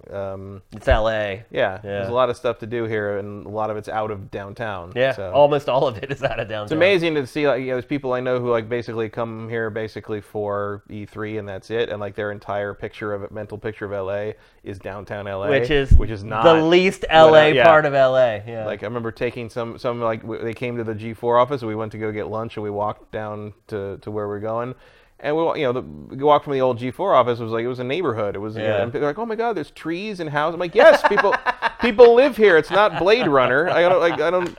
There are a lot of misconceptions about LA for people who have never been here. So anyway, letter grade for PAX East 2019. What do you give it? I didn't pay enough attention to grade it. Wow. I don't feel qualified. I feel like it was an average PAX, so I'll give it a C. All right. It had like a couple big games, AAA games, and then mostly indie stuff. None of the indie stuff blew my mind. It all looks solid and good, but nothing blew my mind, so it gets a C for me. Mm-hmm. Only one grade for this one. Yeah, I should note that like I had a very busy week for a lot of unforeseen reasons, so I am not as up on things as I normally am, but I will try to remain entertaining. You're pretty good at that. All right, let's move on. We're going to talk next about a game that I don't think is ever going to happen. Oh, yeah. Yeah. But reports are stating, and from reliable sources, that George R.R. Martin of Game of Thrones fame... Well, not Game of Thrones fame. The Song of Ice and Fire, is that the name of the book? Yeah, that's the name of the book series, yeah. The author of the Game of Thrones books is working on a game with From Software. Is there a more unlikely marriage on the face of planet Earth than somehow George R.R. Martin coming into contact with From Software? I don't know, like, you know, the dark fantasy thing is kind of in place there. I see how it makes sense, but it's one of those things where it's like, I hope you don't have them on a deadline because it's just not gonna... That's why I don't believe it's true. To be fair, he'd only have to write like maybe like a quarter of a book, and they just pepper it through and like little, not even little, a quarter. Little notes His to the whole thing. Books are gigantic. Little notes to the whole thing, and you're done. Yeah. Like, I mean, it could be something as simple as like they're gonna have him come up with the premise or something. That's possible. You know, like. And then slather his name on it like he did more than he actually did. But other people are going to actually write this stuff. You know what I mean? Kind of like what happened with Kingdoms of Amalur, where they brought in, what's his name, R.A. Salvatore to like do the world and kind of design the narrative of what it was. And then I think most of the game was actually written by... Folks that were at the studio. Yeah, studio people. So I could see it be like that, because you don't want to depend on this man for, you know, the actual script, I don't think, because... The dude, look, I mean, I know everybody's mad. You don't want to depend on him for anything. Right. Well, I know everybody's mad at him for he's not getting these books out of her, but it's like, look, man, if I was in my 60s or whatever, and I'd be toiling away on these stupid fantasy books my whole life, and finally one of them hit it big, and, like, I had all this money, and everybody knew I was, I could do whatever I wanted, hell yeah, I wouldn't sit down and write for the rest. I'd be like, fuck, I'm going to travel and do my thing, and then I'm going to die, and then you all can fuck off. Pretty much. That's like, I think it's basically. I mean, I think he'll get the next one out like next year or something. But will we ever see the final book 7? No way. Honestly, especially once the show ends this year, and he's like, "Oh, it'll be different," but who cares? I think what happened. Go watch the show. You're done. Once the show lapped him, he had no incentive anymore to finish the books. It's like, wait a minute, you know the story now. I told the producers of the show what's going to happen. Yeah, they have the framework of whatever. Yeah, they know what he's going to write. And I think it's also a combination of like, I think he's maybe might be kind of waiting to see how they end it, and then I think he's going to do something different. Because people inevitably. A certain segment of the fans are going to be angry, right? And so he'll pacify them by giving them the ending that the half of the fans that are angry wanted. Oh, I don't think that's what'll happen. No, he doesn't give a shit about what the fans. Oh, okay, good. He's just gonna he'll just decide what he doesn't like about how they end the show, and he'll write it his way, even if it's completely different from what he originally intended. Because remember, this is also the man who got very annoyed that people guessed the Jon Snow twist. Right. Even though it was, like, foreshadowed from, like, book 1. Like, it was like, if you are paying attention at all reading those books, you know basically where he's going with that. And it annoyed him that people called that. Well, and I'm like, but that just means you wrote it correctly. Right. Like, that just means you knew where you were going. Yeah. Like, but it's called foreshadowing. Yeah. If you go back and watch the first 2 seasons of Game of Thrones now, it will blow your mind. At the foreshadowing that is in there. It's all there. All of it. Yeah. It's crazy. Like, that plan was so in place when they started. Yeah. It's called good storytelling. It's the opposite of what Lost did. It is. No, you're right. And it's the opposite of what's happening with The Walking Dead and a lot of other big shows. So you can't tell a mystery story if you don't know who done it. Yeah, it's true. JJ. Yeah. So back to what you were saying, though. This actually is kind of a perfect marriage. Because if you look at, like, Dark Souls, that world... kind of matches with Game of Thrones. It's this dark fantasy, sci-fi-ish, but very dark, brooding, gritty. Mm-hmm. I mean, this could be a Game of Thrones game.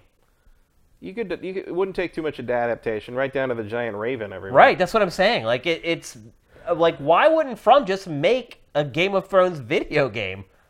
Yeah, it could work. It could really work. Yeah. And I don't know who has the license for that right now. I mean, it's probably floating out there right now. I don't know. I have no idea. Because Telltale, obviously. Yeah, I don't know if anyone's working on something directly, because they did the action RPG, and Telltale did their thing. Yeah, I don't know who has that. I mean, it could be just, maybe that's what's happening. Could be. Maybe they're making a Game of Thrones video game. I mean, if they, well, they would have to, if they're only involved with him, it would have to be a Song of Ice and Fire. Right, right, yeah. That doesn't draw on the, it would be like how, you remember how there were, like, the back in the day, the license for the Lord of the Rings movies was different from the license for the books, so they were like, there were games Tolkien, coming out at the same time that were based on the books but not the movies. That's right. So, like, yeah, I do remember that. Yeah, and it got really confusing. Yeah. Like there was like a Fellowship of the Ring, but it wasn't based on the books. So it had like Tom Bombadil in it, like just and there was an RTS. There was an RTS like War of the Ring that came out around the same time as like the Battle for Middle Earth games, but they were not based on the movies, so they were completely quote original designs that were based on the wars in the books. Right. Like so, it could be something like that, but I don't know how their set their licensing setup works. But the other thing is like, well, it looks like Daedalus somehow got Lord of the Rings. We probably never need to worry about this. Like, really? In terms of him, I don't mean maybe they'll put it out if he's doing like a consultant thing, and yeah, that's probably going to happen. But like, what is this? You know, what are they doing? Is it a new series? Probably. Is it Game of Thrones? Probably not, because I think they'd really need to have HBO's involvement if that happened.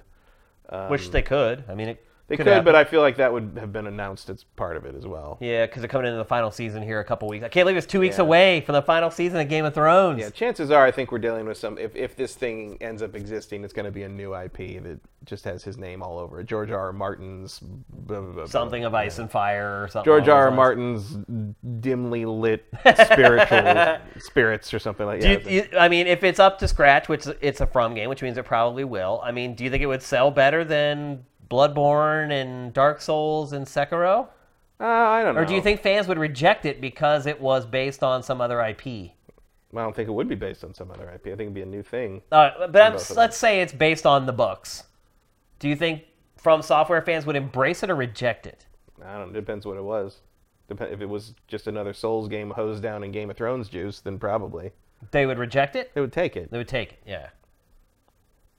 But then you wonder, okay, if you make this game, can it be a From Software game? Because you think of how many casual people are going to pick it up and play it. Yeah, I mean, well, this might be the real test of From putting an easy mode in something. Right, right, yeah. But I don't think it's Game of Thrones. I think it's a new thing. Just going to have his name on it. That's weird. Well, I don't think he has. I don't know if he even has the rights to do that. That's true. Well, I mean, he probably has the rights for the books, right? He hasn't given those up. I think he sold the rights to adaptations and stuff to HBO. I mean, I think they control that for the most part. Interesting. And also, like, if you do that, that would just be confusing. Where it's, okay, so, like, Jamie doesn't look like himself, and nobody looks like the actors. Like, you know, I feel like that would cause more confusion than just making something new. Which was a problem with the Lord of the Rings stuff. Yeah. Like, it makes more sense to me to just, like, have him come up with some world and characters, and they can just turn it into a game along the lines of what they do. And sure, more From Software, cool. Or they could just completely pull the rug out from under us and he's doing Armored Core 7. You know, that's true. Who knows? I would say this, though. Typically, when you bring in people from outside games to work on stuff like this, it usually doesn't work out very well. Like, if you just take their name, it's fine. Tom Clancy, fine. Slap his name on a military shooter, makes sense. Yeah. Well, to be fair, that's how he had been operating for years already. Right. Like, he hadn't written his own books in, like, 10 years. Who, Tom Clancy? Yeah. Yeah, he's just putting his name on it. By the time Ubisoft started making all that stuff, it was like he was a brand. He was not the author, really. But you look at Del Toro, his many forays into games, none of it has ever worked out. Yeah, well, he tries. He tries, but that's what I'm saying. It just seems like it never works out as well as you would expect whenever something like that happens. Yeah, but this isn't like trying to get a major film director in. I mean, Boom Blocks was pretty good. It was. That was Spielberg. But I question how much he had to do with that game. Well, exactly. That's kind of how I feel about this. Is like, you know, he's probably going to write up some stuff on some napkins, and they'll get to slap his name on the box. He'll make a couple million. From the maker, from the creator of Game of Thrones, here's, you know... From Software's next game. From Software's next title. Soul Games of Seats of Power. Soul Games of Thrones. Yeah, so what probability would you put on it that this rumor is true? Oh, is it just a rumor percentage? Now? I mean, it is just a rumor. It hasn't been officially announced by From or anyone else. I don't know. I mean, it makes sense. I'd probably give it like a 50-50. It makes sense. Yeah. It's not a partnership that makes me go, what? Yeah. Like it would be... I mean, it's weird that they're this kind of niche Japanese developer, and somehow they've found each other. That's strange to me, but kind of awesome. The way From kind of works, I can see George R. R. Martin thinking of himself sort of as a similar thing. Yeah, yeah. Even though he's, you know, his thing is the biggest TV show in history or whatever. Yeah. But I can see him still thinking of himself as sort of like the dark fantasy niche guy. Right. And like, so that would, when you present like what From Software is to him, he's like, oh, and show him some Dark Souls footage. He'd be like, oh yeah, that's totally what. Or show him footage of me playing Dark Souls. Yeah. Be like, oh yeah, that's right in my wheelhouse. Right, I want to make everybody that angry. Yeah, I would put it also at about 50-50. Seems it's plausible. Mm-hmm. It wouldn't surprise me, but it also wouldn't surprise me if it was like maybe they had a meeting and someone reported that and it didn't, you know, it doesn't turn into anything. We never hear about it again. That could happen. Yeah. And speaking of which, it wasn't in the first episode because the first episode was all about Google Stadia. But the second episode of Pactor Factor from the round we just shot, he goes in depth about what happened with the whole Sony Take-Two rumor, which is interesting. So look for that next week, Sifters, in next week's Pactor Factor. Yeah, he did kind of have a ground floor view of that. He definitely did. He has an interesting story to tell about what happened there, so look for that next week. Let's move on. We're going to talk next about April Fools. Yep. For whatever reason, the gaming industry has embraced April Fool's Day like no other entertainment industry. I don't know why. I think it comes out of that EGM tradition. Back when EGM used to do those April Fools, it would like fool people. They put tons of effort into it. There was the classic Shenlong joke. Yeah, I mean, they did great ones. They did good ones. I mean, when they put that issue out, like I went to the arcade and everybody was trying to do that. Yeah. Like that. Like everybody, because there was a picture. Yeah. No one had ever done that before. No one had ever done a bull shot before. Yeah. I mean, I mostly enjoy the April Fool's stuff. Like, I don't really understand why, like, people get so mad about it. Like, yeah, I don't either. Like, people get so angry and like, oh, it's stupid lies day, and I was like, just go with it. Just sit back for a day, for God's sake. It's fun. Like, it is fun. Like when I started working at GameSpot back in 2000, I got the first taste of video game April Fools. Mm-hmm. Like, I was a news editor. I was writing up news stories, and I would literally write like 30 news stories a day. Like, because they just sent a press release, and we just rewrite the press release. And then we'd call and try to get a quote. They'd always say, we're not going to give you a quote. And I'd just run with whatever we had. And the first April Fools, I was head down, cranking through news stories. And, you know, another day where I had to, like, write 30 news stories in a day. And one of the stories that I sent on to my editor was an April Fools joke. And I had no idea. Like, I had no idea it was a thing in the games industry. And it was reported on by, like, IGN or something like that. And I'm like, well, it's an IGN story. They vet all their stuff. It should be good. Sent it to my editor, and he emails me back. He's like, this is an April Fool's joke. And I was like, really? And he's like, oh, absolutely. And I was like, I had no idea. So that was my indoctrination into the gaming April Fool's thing. And it has just kept going year after year. Like, do movies really do stuff like this? Sometimes you get like a fake fan film of something or a trailer or something, but not too much. Like the actual studios will do it, or a fan will do it. Both. Okay. Like sometimes you'll get stuff from studios. The other thing that happens a lot is like people like the April Fools will go up and like people will actually like it and like it'll turn into a real product. I think like the original one I can think of for that was I think was it ThinkGeek did the Tauntaun sleeping bag. Oh, right. And that became a real thing within like a year. I can understand why that would be. And then BioWare, one of their previous April Fool's jokes became a real thing this April Fool's. They started selling Garrus body pillows, life-size Garrus body pillows. Did they? Yeah, because that was a joke a year or two ago, and you can actually buy them now. Interesting. So there were literally dozens and dozens of jokes yesterday. I mean, the main problem, I guess, is that a lot of them is are just dumb. Yeah. Like if a really well produced or well thought out one can be one of the best things of the year sometimes. Yeah. But sometimes it's just like like the Kirby thing was pretty good. I didn't even see that. It was they did like a Kirby Box Boy swap thing. I didn't even see Kirby that. was going to be a square now. Basically. Oh, I totally missed that. But it was like a Box Boy reference. That sucks. We're not going to talk about it. I missed that somehow.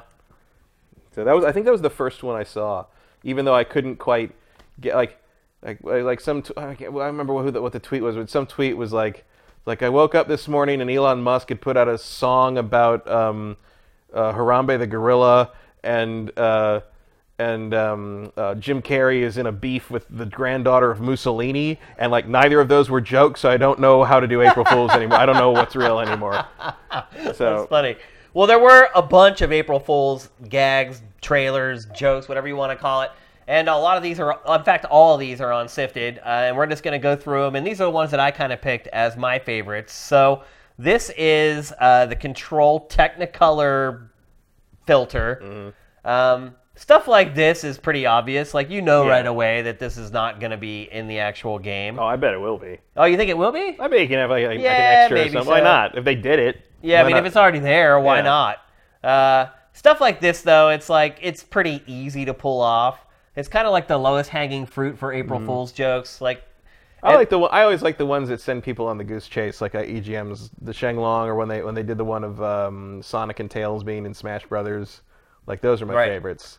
And now here's IGN's. Now this one, I would say, required the most work. Mm-hmm. Did you see this? This is the fake Direct thing? So IGN did a fake Nintendo Direct, and they did a really, really good job on it. They've got all the beats, they've got all the sound effects, and the story. And again, what usually gives a lot of these away is the fact that whatever they're announcing is so unbelievable that you just know it's not true.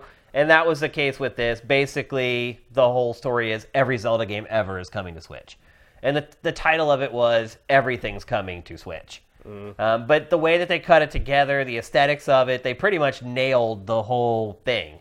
So I thought IGN did a pretty good job. No other outlets really even tried. Yeah. So the only issue with it is this would be great if it actually happened. So you're a little sad that it's not real. There's that hint of melancholy in the background that's always pervading. But the best humor always has. It does. A little tinge of it. Yeah. But I thought this was a great job by IGN. Again, the graphics are all identical, and I'm sure they just ripped them from the real directs or whatever. That's still some After Effects guy worked a long time on this. Absolutely. Yeah, and they even had the ESRB thing at the beginning. They went the full Monty, and I was pretty impressed with what IGN did. It's certainly a lot more complicated than this. So this is Rainbow Six Siege. Rainbow is magic. And I think it's been very hard to figure out whether a lot of this stuff is actually in the game or not, because always they act like it's in the game. Mm-hmm. But then some of them are. For Honor had Rabbids in it yesterday, and it was actually in the game. You could actually go play For Honor, and there were Rabbids in the game just for that day. Now this rainbow skin for Rainbow Six, is it in? I don't know. I didn't boot it up to check it out, but it looks real legit. All of this stuff does, though. Yeah. And here is Rage. Rage's thing was, we're turning it into NBA Jam. And so they got the announcer from NBA Jam to basically narrate this trailer. And it's called, Rage 2 On Fire. Yeah, On Fire Cheat Code. And they've set it up like NBA Jam. Again, awesome. I love that publishers were you know what? We're going to dedicate some budget to this, and we're going to, work with the development team, and then we're going to have, an editor cut this thing together. I love that publishers take the time to do this, despite the fact that they are under the gun to get the actual video game done. And this, you should watch this trailer. Hopefully this means Rage 2 is in pretty good shape. Yeah, that's a good point, actually. Maybe it is a sign that it's moving along according to schedule. I highly recommend watching this. The actual guy who does the NBA Jam voiceover voices this trailer, and they do a really clever job with it. Here is Hearts of Iron 4, and they did a Sharknado thing. Which is extra funny if you know this game at all, because it's a super dry map-based strategy game. Yeah, it's a 4X strategy game. It is. It's super dry. It's historical. And they were you know what? We're just going to do a Sharknado thing, which I think is great. And it shows that they don't take themselves too seriously. And they went all in. It's you could have just done the cinema. They showed the Sharknado. But then they actually went in and messed with the other parts of the game. I think that's awesome. Sharkstorm. Yeah. And then next and final is Final Fantasy XIV Smart Home Assistant. So Square Enix made a fake commercial for a Google Home Assistant or an Alexa, but it's for Final Fantasy XIV, and this is the best one as far as comedic value is concerned, because the Home Assistant, it acts like it lives in Final Fantasy XIV. So everything it says has some kind of medieval context to it, or some way it relates it to high fantasy. So it's oh, I need toothpaste, and it'll be oh, but we use blah blah blah to brush our teeth or whatever. So I thought this was probably the most clever and fun, and definitely the one that took the most effort, money, and commitment. And there was a couple other ones. There was like Payday. The guys from Payday did a fake like Payday Royale, like a battle royale for Payday. There's one. Those guys should probably just concentrate on surviving. Absolutely, yeah, they're in bad shape. Like they don't have the time to do something like that. And then there was one that people are still confused on whether it's real or not, and that was R-Type Final 2. I thought that was real. Some people think it's real. The downside of April 1st is that it's the day after the fiscal year ends. Yeah. You know, so a lot of things do get announced that day that are real, but you don't know. Like, what, yeah, it's that true. I guess that is kind of the real frustration. Is like some like you want to say stuff the day after your fiscal year ends, but you're like, oh, I guess we better wait till the second. You know. I highly recommend watching this. By the way, it's on Sifted. You can look for Final Fantasy XIV's page. Or just search for Final Fantasy XIV, and it'll come up. It is really, really funny. And my winner for Best April Fools, but I didn't see the Kirby Box Boy thing, unfortunately. The Kirby thing was not as like heavily produced. It's not as big. It was just kind of a neat... I just thought it was funny that they're like, okay, our big announcement is that Kirby is a square now. Like that's, I think that's funny. Yeah, on a very base level, I can see that. So there you go. That's April Fool's Day in video games 2019. They've done it again, and they're going to keep doing it probably until I'm long gone. They'll still be doing April Fool's Day gaming. I still think it's odd that just gaming does this, though. Not everybody does. Like, tons of companies do it. Like, all through Twitter. I mean, especially if you pay attention to Twitter. Like, all the fast food ones had some, you know, McDonald's did the all-pickle burger, which pissed a bunch of people off because I guess a bunch of people actually do want an all-pickle burger. It's called the McPickle. It was like a Big Mac, but the patties were replaced with just chunks of pickle slices. Yeah, no, it's pretty. I mean, that's the thing is like I think that's where some of the rage comes from. It's just like, you know, you have these like humorless like giant mega corporations, and all of a sudden they think they're funny for one day a year, and often they are not. Yeah.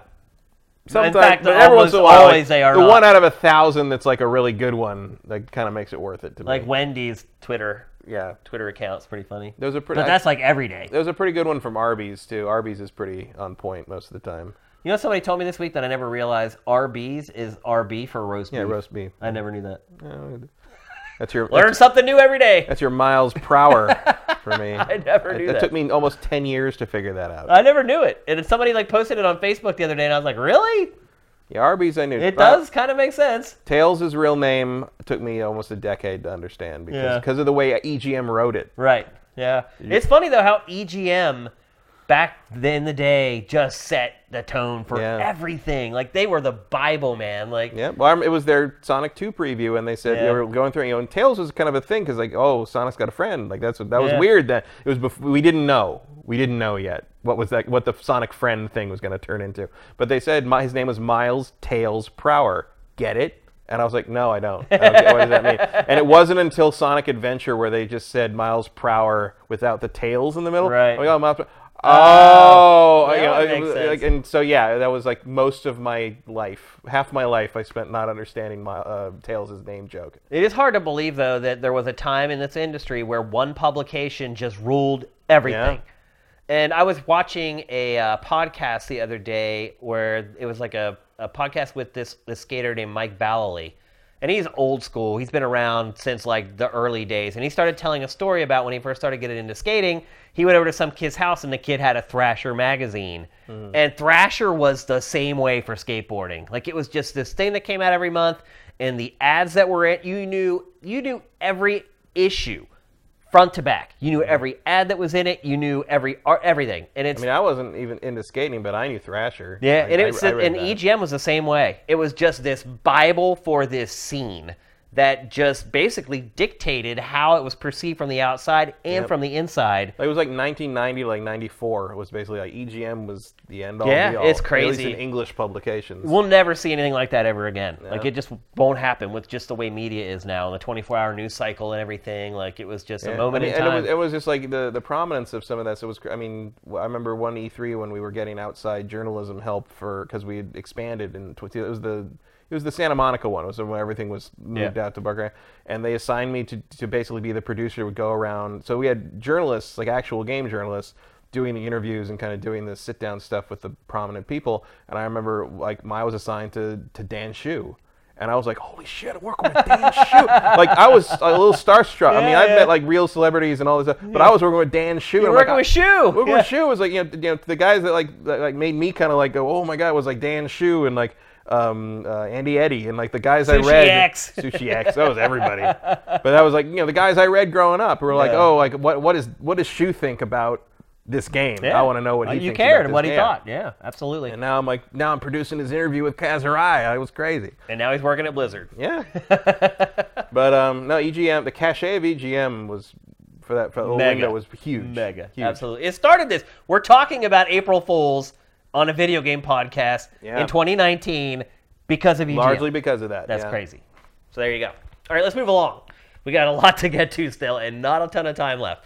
Let's see what's up next. We're going to talk about another rumor that came out, but this one I believe like 100%. And that is, I'm sorry. Mm-hmm. I'm so conditioned to not share this. And that was Jason Schreier reported this week that both the PlayStation 5 and the next Xbox, if you want to call it Xbox 2 or whatever, are going to be more powerful than Google Stadia.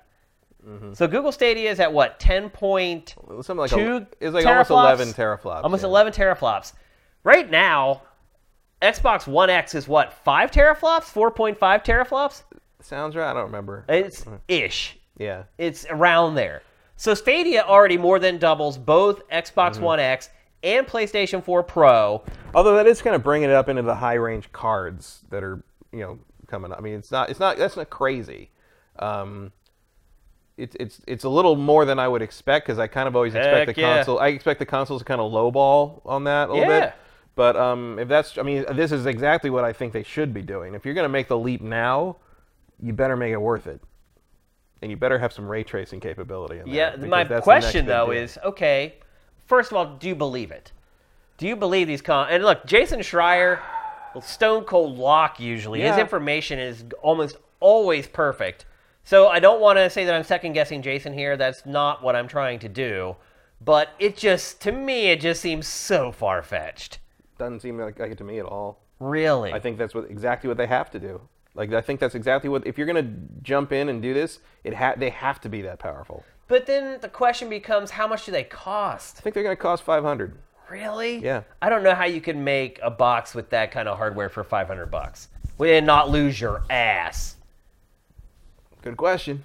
That's why I don't think it's true. And again, I hate to second guess Jason Schreier. I mean, to me, these consoles are going to cost like $700. No, they aren't going to be more than $500. I mean, you can't charge $700 for a console. Here's the thing. But that's what you'd have to charge to not completely lose your ass. No, I think you're overestimating the cost of that.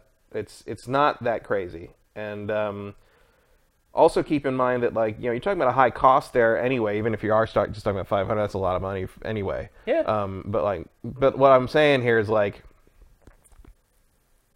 they might, you know, the console manufacturer, Sony and Microsoft, might not be married to the kind of the traditional idea of, like, okay, we're launching the new system, we got to get those sales out there immediately, we got to jump, we got to have a huge launch. If they're moving more into kind of the cell phone iteration version of kind of how generations are going to work from now on, they might be comfortable with a slow burn. And Microsoft has already shown... That's been tough on Apple, though. It has been tough on Apple, but, like, this is a different world, and Microsoft has shown that they are not unhappy with the slow burn of the Xbox One X. And if you recall, when that came out, we were both sort of like, well, who is this for exactly? Yeah. Like, I don't know if I... And it's definitely sold better than we thought. Yeah. And better than Microsoft thought to some degree. So, you know, you might be just looking at, like, you know... Is it unusual that this sort of, like, power level would be in these next generation's consoles? In previous generations? Yes. Is it necessarily untrue because that was true in the past? No, because we're looking at a paradigm shift. And we're looking at a very intentional paradigm shift. And if they know something like Google Stadia is coming down the pipeline, then they might be doing this intentionally to kind of, like, head that off. And then that's not even factoring in whatever Microsoft's streaming plans are. And I assume Sony has their own streaming plans with PlayStation. Well, the Gaikai tech isn't going away. Yeah. and you're going to want to do a thing where if you do jump into sort of a Stadia-style streaming situation, you're not going to want the games that come through on that streaming to outclass the things that the people who paid for your hardware get at home. Yeah. So I think that they are going to go bigger with these systems in terms of power. Well, I think they have to, because that's the only way you're going to ever beat the law of diminishing returns that we've kind of fallen into with the last two generations. Right. And I think that's also part of it. Is like you need to show something with these new systems that make people go, wow, my current system can't do that. Because I feel like numbers are on the decline as far as consoles sold per generation. They have been since the PS2 era. How do you stop that? Well, I don't agree with that as a useful metric, but because I think you're always going to have outliers, and I think the PS2 was a ridiculous outlier, and I think the Wii was a ridiculous outlier for completely different reasons. Yeah. You're never going to have another PS2. Like, the PS2 was just the perfect system at the perfect price point at the perfect time with the perfect games and a DVD player built in when everybody wanted a DVD player. It was just... you're never going to get that again. You know, same way the Wii was, like, the perfect fad at the moment that it was. You can't predict that. You just can't. You can't expect that every time. And I know that's anti-capitalist or whatever, because everything has to be bigger than the last thing you deliver to your shareholders, but it's just not how it's going to work. And at the very least, we can see that the software sales market is very healthy and growing. So I think that's where they got. You know, you're more than ever with this new generation. I think you were in that razor blade mentality of take the loss on the razor so you can sell the blades for a profit. I don't see any other way around what they're trying to do here. Because I still think it's a little too early. I just think the loss that you'd have to take to sell a console that powerful at 500 or less, I don't think that's as much of a loss as you think it is, if it even is a loss. You know, 11 teraflops is not crazy. It's powerful, but it's not like unreasonable. Like, I mean, that's 4K, 120 frames a second. Yeah, powerful. My PC won't do that right now. I have it sitting in my house. Well, it's depending on what you're trying to run. I still think you're even if they hit the 4K, you're still going to see games running at 30. Yeah, I mean, I believe that too, because even if they could get them to run at 60, they'll pile stuff onto them until they'll only run well at 30. Well, because the mass audience doesn't buy things for frame rate. Right, they buy it for how it looks. Yeah. So yeah, I mean, I pretty much believe this. No problem. Like, even, you know, at the very least, I believe it. The Xbox. Maybe Sony, maybe not. I don't know. Maybe they're deciding still at Sony. Sony, I would see taking a hard loss less than Microsoft, because Microsoft, A, has nothing to lose, and B, knows that's not really where the bread is buttered. I think you're absolutely right. I think Sony would be the one that would be like, we're the leader. We don't need to take a loss on our hardware. And it's done it before. Yeah. I mean, PlayStation 3, $599. Yeah. I mean, we've already had a $600 console. I don't know, man. I just can't see, even at the volume that they buy the parts, I just cannot see a piece of hardware that powerful being less than 500. I just can't. Like, well, I think 500 is your ceiling, and maybe you. Yeah, we're talking about the ones that don't have a disk drive in them, or like, you know, that's not going to save you all that much money. No. I think you're Pat said it's like best case scenario $50. Yeah, I think you're looking at, and even then you're probably making up that cost by putting in a larger hard drive. Right. For the assumption that you're going to buy more digital. Yeah. So I would say, even if you have multiple SKUs, like, you know, disk drive and no disk drive, I think you're still looking at the same price point for both of them. It just matters what that price point's going to be, and my guess is probably $500. And if Microsoft... How do you think that'll go over with the mass market? I don't know. Maybe, I mean... But you brought up a good point earlier, too, about how things have kind of changed, and it's maybe not necessarily about, hey, here's the PlayStation 5 and the Xbox 2. Yeah, I don't know if they're going to push like the rush to get the new thing as hard on this one. I mean, it's going to be like, you're going to kind of accept that early adopter curve, moving into the sort of looking for a bargain curve, moving into the, oh my God, I have to play the new Halo curve, you know? Are you going to need it? I mean, are these games going to scale down so you can still play the PlayStation 5 launch game on your PS4? I think that's not impossible. Yeah, I think so. That's not crazy. It could be a case where you're right. It's just a soft launch, and they're like, well, they're out there if you guys want them. I mean, the Xbox One X was kind of like that. Yeah, because it's the phone model. It's like, yeah, like, you know, I can still play everything that's on the new iPhone on my existing iPhone. But there's that temptation of the newer, the shinier, the better, the faster, the powerful, and whatever cool new feature. That's going to be another thing, I think, is like some of these consoles are going to do some weird old stupid console tricks that like we can't even think of right now, you know? Well, the screen on the controller. Like things you didn't even know you wanted. Yeah, the screens on the controller is a cool thing. God knows what kind of streaming integration they're going to do. You know, you were talking like last week or the week before about like the, you know, that the Stadia thing doing that interactive YouTube thing. Like, who knows what the hell Mixer is going to have on the new Xbox, or like what Sony's going to bring in for that. You know, there's a lot of weird little perks and tweaks. I was going to say twerks, but that's a very different word. That's a very different perks word. Perks and tweaks you could do that make these systems an attractive thing in a way outside of just what gaming is, but just what games you get, but also in terms of how you can play the games. You might not be able to play them in the same way on the competing platform. You know what I mean? So I think it's going to be interesting to see, and I think it's going to be more interesting than this generation's announcement, because this generation you had Microsoft really pushing to make the Xbox not a video game console, but like the set-top box of Legend, which did not work at all because it just wasn't there. And Sony kind of going all in. I'm like, we're just going to play video games. Go away, you know. And better way to handle that. Sony's version went better there. But if you can come up with, you know, the industry has changed so much in terms of how people consume gaming media, that I think if you can come up with some integration into how the social media stuff works that isn't something that feels like a suit trying to convince you of something you never wanted and don't want, but something that kind of is an organic evolution of how you interact with games in terms of a streaming solution, or in terms of like prominent people that, you know, kind of define the zeitgeist or the influencer crowd, like you could have something in there that really pushes people towards that platform in a way that just exclusive games doesn't do. Now, if the consoles came out in 2021, I could see that hardware coming in under 500. But next year or this year, I don't see any way. I think you can Microsoft can bring it into under 500 because they just take the loss. Yeah. They just take it. They just eat it because they want that market share back. Yeah. You get something that powerful for that price and like with whatever bells and whistles. You just win. I mean, make it look like that. But he's saying both. He's saying both PS4 and Xbox 2. Yeah, I mean, could be. Like, I would not surprise me. I mean, with the pricing, like, would they go above 500? I would think. That would be no. You would think Sony had learned that lesson the hard way already, but yeah, but like who knows? I mean, if you're going more, if you're delving into the cell phone paradigm, those things are great. Those things are triple that in some places. Yeah. So like, but you know, I use my cell phone all day, every day. Exactly. Yeah. So it's the value is there for me. Like I didn't have a problem paying cash for my cell phone. Yeah.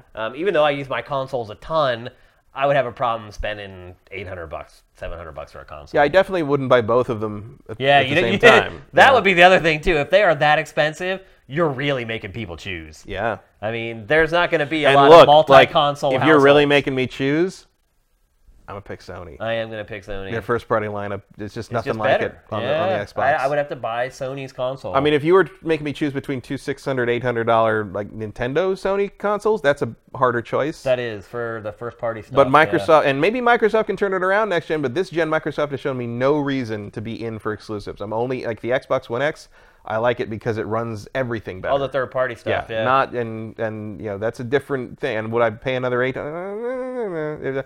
If it's that, or like having to shell out $800 at some point for an unknown time whenever I need to because I want to play God of War 2, like I'd rather have the PlayStation in play. How do you think people would react if the new consoles are $500 or $600? I really don't know. Like, I mean, I think the PlayStation 3 was a lesson in that. And beyond that, you're kind of getting into 3DO territory, which isn't something you want to be compared to. No, you don't want to be compared to 3DO in any scenario. In any sense, really. I don't know. Like, I mean, I would assume if they did something like that, that the companies would have access to research and marketing metrics that I don't, and would know why they were making that decision. I feel like going over $500 is sort of kiss of death territory. Yeah, I'd agree with that. So it'll be interesting. I mean, look, again, Schreier's like never wrong. So yeah, I feel like he wouldn't be saying that if he hadn't gotten some kind of like real legit like you don't just like overhear something and run that. No, you better have really good sources for it. So it's, I mean, I don't know. Like me, it seems crazy to me, but. I don't think it's as expensive to do that as you might think it is. I think it's not. It's not a... it ends Stadia. If that's true, it ends Stadia. It's over. That might be why there is no unique selling proposition for Stadia at that point. Like, well, it doesn't cost $500. Right, but the pack... If you watch the Stadia episode that we just published of Pactor Factor, like he says, you know, you're going to be sitting there if you're using Stadia, and he thinks there's no way it's going to be like $10 a month or whatever. So he's like, let's say it's... So he agrees with me on that. So let's say it's $25 or $50. He's like, How many months are you going to sit there and add up that $50 a month before you're like, why didn't I just buy a console? Right. Yeah. That's what I said about what I thought the price was going to be. I mean, I don't know. Yeah, nobody knows. He doesn't know either. He has no clue. Even with all his sources. I definitely would come down more on his estimate on I think the monthly fee for that's going to be more than people think it is. Yeah. But he was just saying, I don't blame them for thinking. But his point was, you can't set it at $25 or $50 a month because it makes the math too easy for people to be like, okay, well, in 6 months, I could just own the console.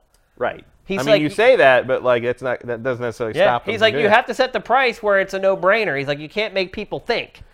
Right. It's like Netflix. It's like once you cross the $10 a month thing, I'm like, well, wait a minute. Do I really need that? You know, it's like no, you're right. It's like and it's gone up $1 like every month or every 6 months for like the last 2 years. It's like $14 now, and now it is getting to the point where I'm starting to be like, okay, I think about it now. Yeah, whereas when it was $9.99, it was just fine. I have a subscription, which is silly. It's only $4. Like I have a subscription to a particular fighting game channel, like they're basically a production company, and like I've been supporting them for like 9 years, and it's like $2 a month, and every time I haven't watched anything they've done for years, and every time it pops up I'm like, oh, I should cancel that.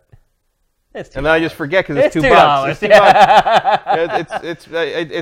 That's what you need it to be. You need it to be like this sort of like extra expense that I didn't quite enough for me to think about it. Yeah.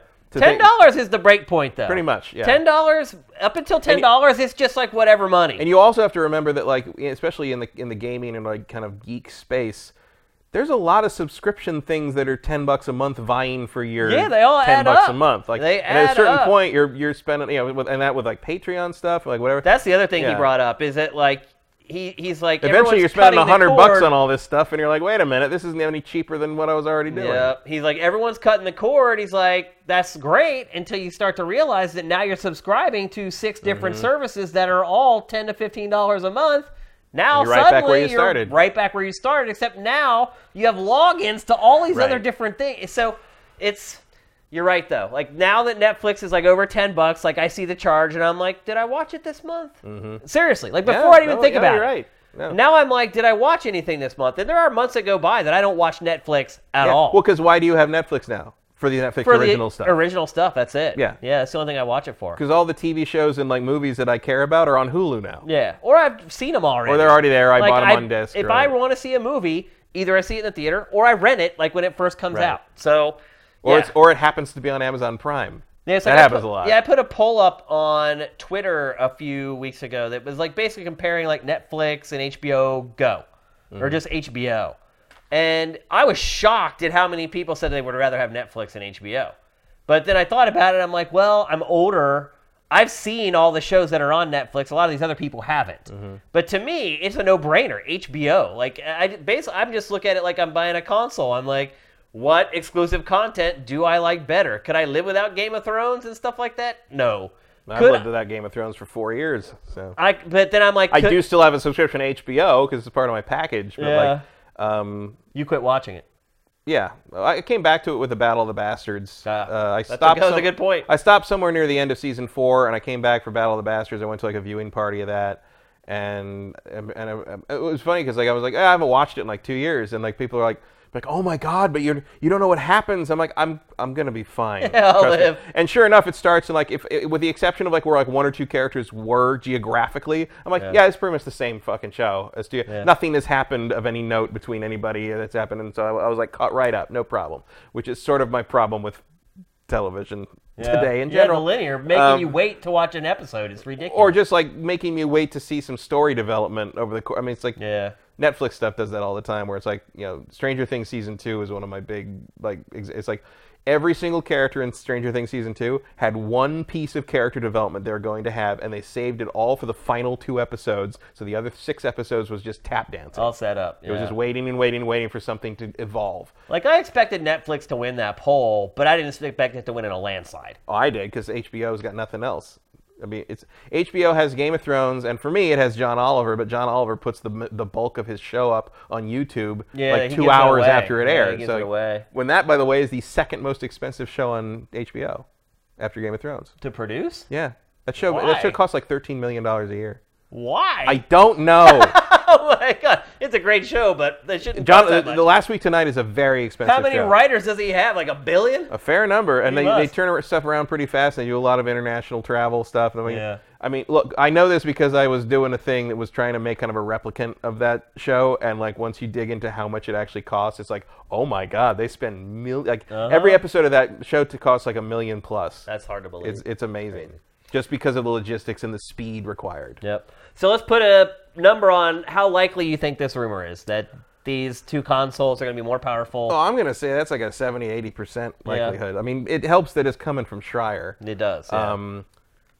But like, so I'd say the source combined with what I think that they're going to do and what they need to do, especially, I would maybe put the likelihood higher for Microsoft. How about this? What if it had come from anyone but Jason Schreier? I might drop that about 10%. Yeah. I agree with that too. Because to me, it just seems very unlikely. But the fact that it's coming from Schreier makes me believe it. Yeah, helps. That's for sure. So, for sure.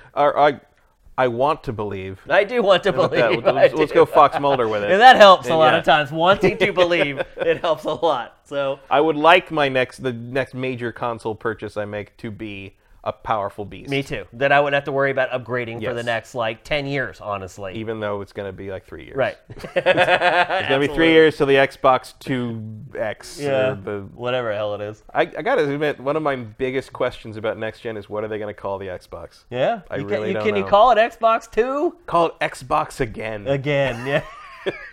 Xbox again. They had it right at the beginning. They should just call it Xbox.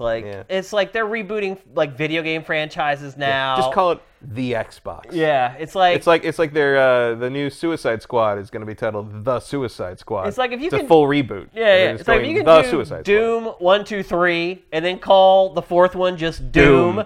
It's like, what are you worried that someone's going to go buy an original Xbox by accident? Like, that's not a thing. All right, let's move on. And it also makes sense to just brand that as it's an Xbox. What is this? It's an iPhone. Right. I mean, there's a number after it, but does anyone say, what is it? No, it's an iPhone. Only after they make the drastic changes, like after the X. And that was a drastic change, but other than that, they're just iPhones. All right, so we talked about the upcoming PlayStation and Xbox hardware. Now we're going to talk about Nintendo's upcoming hardware, which also was kind of leaked this week by the Wall Street Journal. Wall Street Journal went on record saying that there are two new Switch models coming. The first one is, the way they described it was to the Switch the same way the 2DS was to the 3DS. Mm-hmm. So it's going to be a kiddified version of the Nintendo Switch. Or some would say streamlined. Streamlined, kiddified.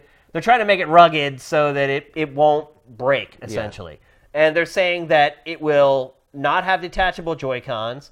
It will not have any rumble, and it will not have a dock, and they cannot play it on a TV. And they basically said, the wording of it made it, called it a successor to the 3DS. Yeah. Which makes even more sense, is it's just a dedicated handheld that is willing to be dropped, basically. Yeah. They're trying to get everybody to migrate from the 3DS over to the Switch with this cheaper model. Well, look, if there's anything that's going to make that happen, it's the model they're describing in conjunction with Pokemon Sword and Shield. Yeah. Right there, you've got it. Well, they're also saying it's going to come out way before then, though. Yeah. It'd be a summer thing. Yeah, this summer.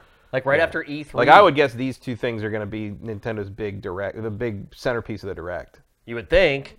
The timing seems to be working out great. How do you feel about that, though? It's not the Switch anymore, then. Do you think they still call it Switch? Probably. Or do you think they come up with a new name for it? Maybe they call it the Swatch. That's already taken. No, Swatch is generic. You're not going to confuse that for a watch. They just can't call it that because of copyright or whatever. I think they probably could. You can get away with that? Yeah. Swatch is a type of watch, but no one's going to confuse a handheld game system for a watch, for a wristwatch. I don't think they could get away with it. A Swatch is a thing. A Swatch means something beyond just Swatch Watch.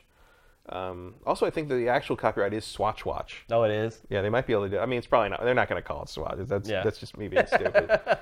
They could call it Swish. But do you think... Do you think that they'll call it something else, though? I don't know. I mean, other than like Switch Mini or whatever. I think it'll be still Switch branding. It doesn't make sense to gum off. I mean, I know it doesn't make sense anymore because it doesn't switch anything. But I mean, I think you've hit the point in the same way that like Wii was weird early on, but then the Wii was just a word. It was just the Nintendo system. Yeah. It was like, so the Switch does. You don't think when you say Switch, you don't necessarily think, oh, I can switch between this and this. You think the Switch is the Nintendo console. Right. Like, that's it. Yeah. So I think, and it's better to keep the branding consistent. Obviously, there's not anything as convenient as calling the 2DS because from the 3DS, because it doesn't do 3D anymore. Like, that was handy. It actually made sense. Yeah, but I think this is fine. You can maybe Switch. I mean, Switch Portable's weird, but like Switch. I don't know what you call. I don't know. You could call a Switch something or the Switch or the, Go or something like Switch, that. Switch Resilient. I don't know. Like, I mean, it already is a Switch Go. It's a handheld already.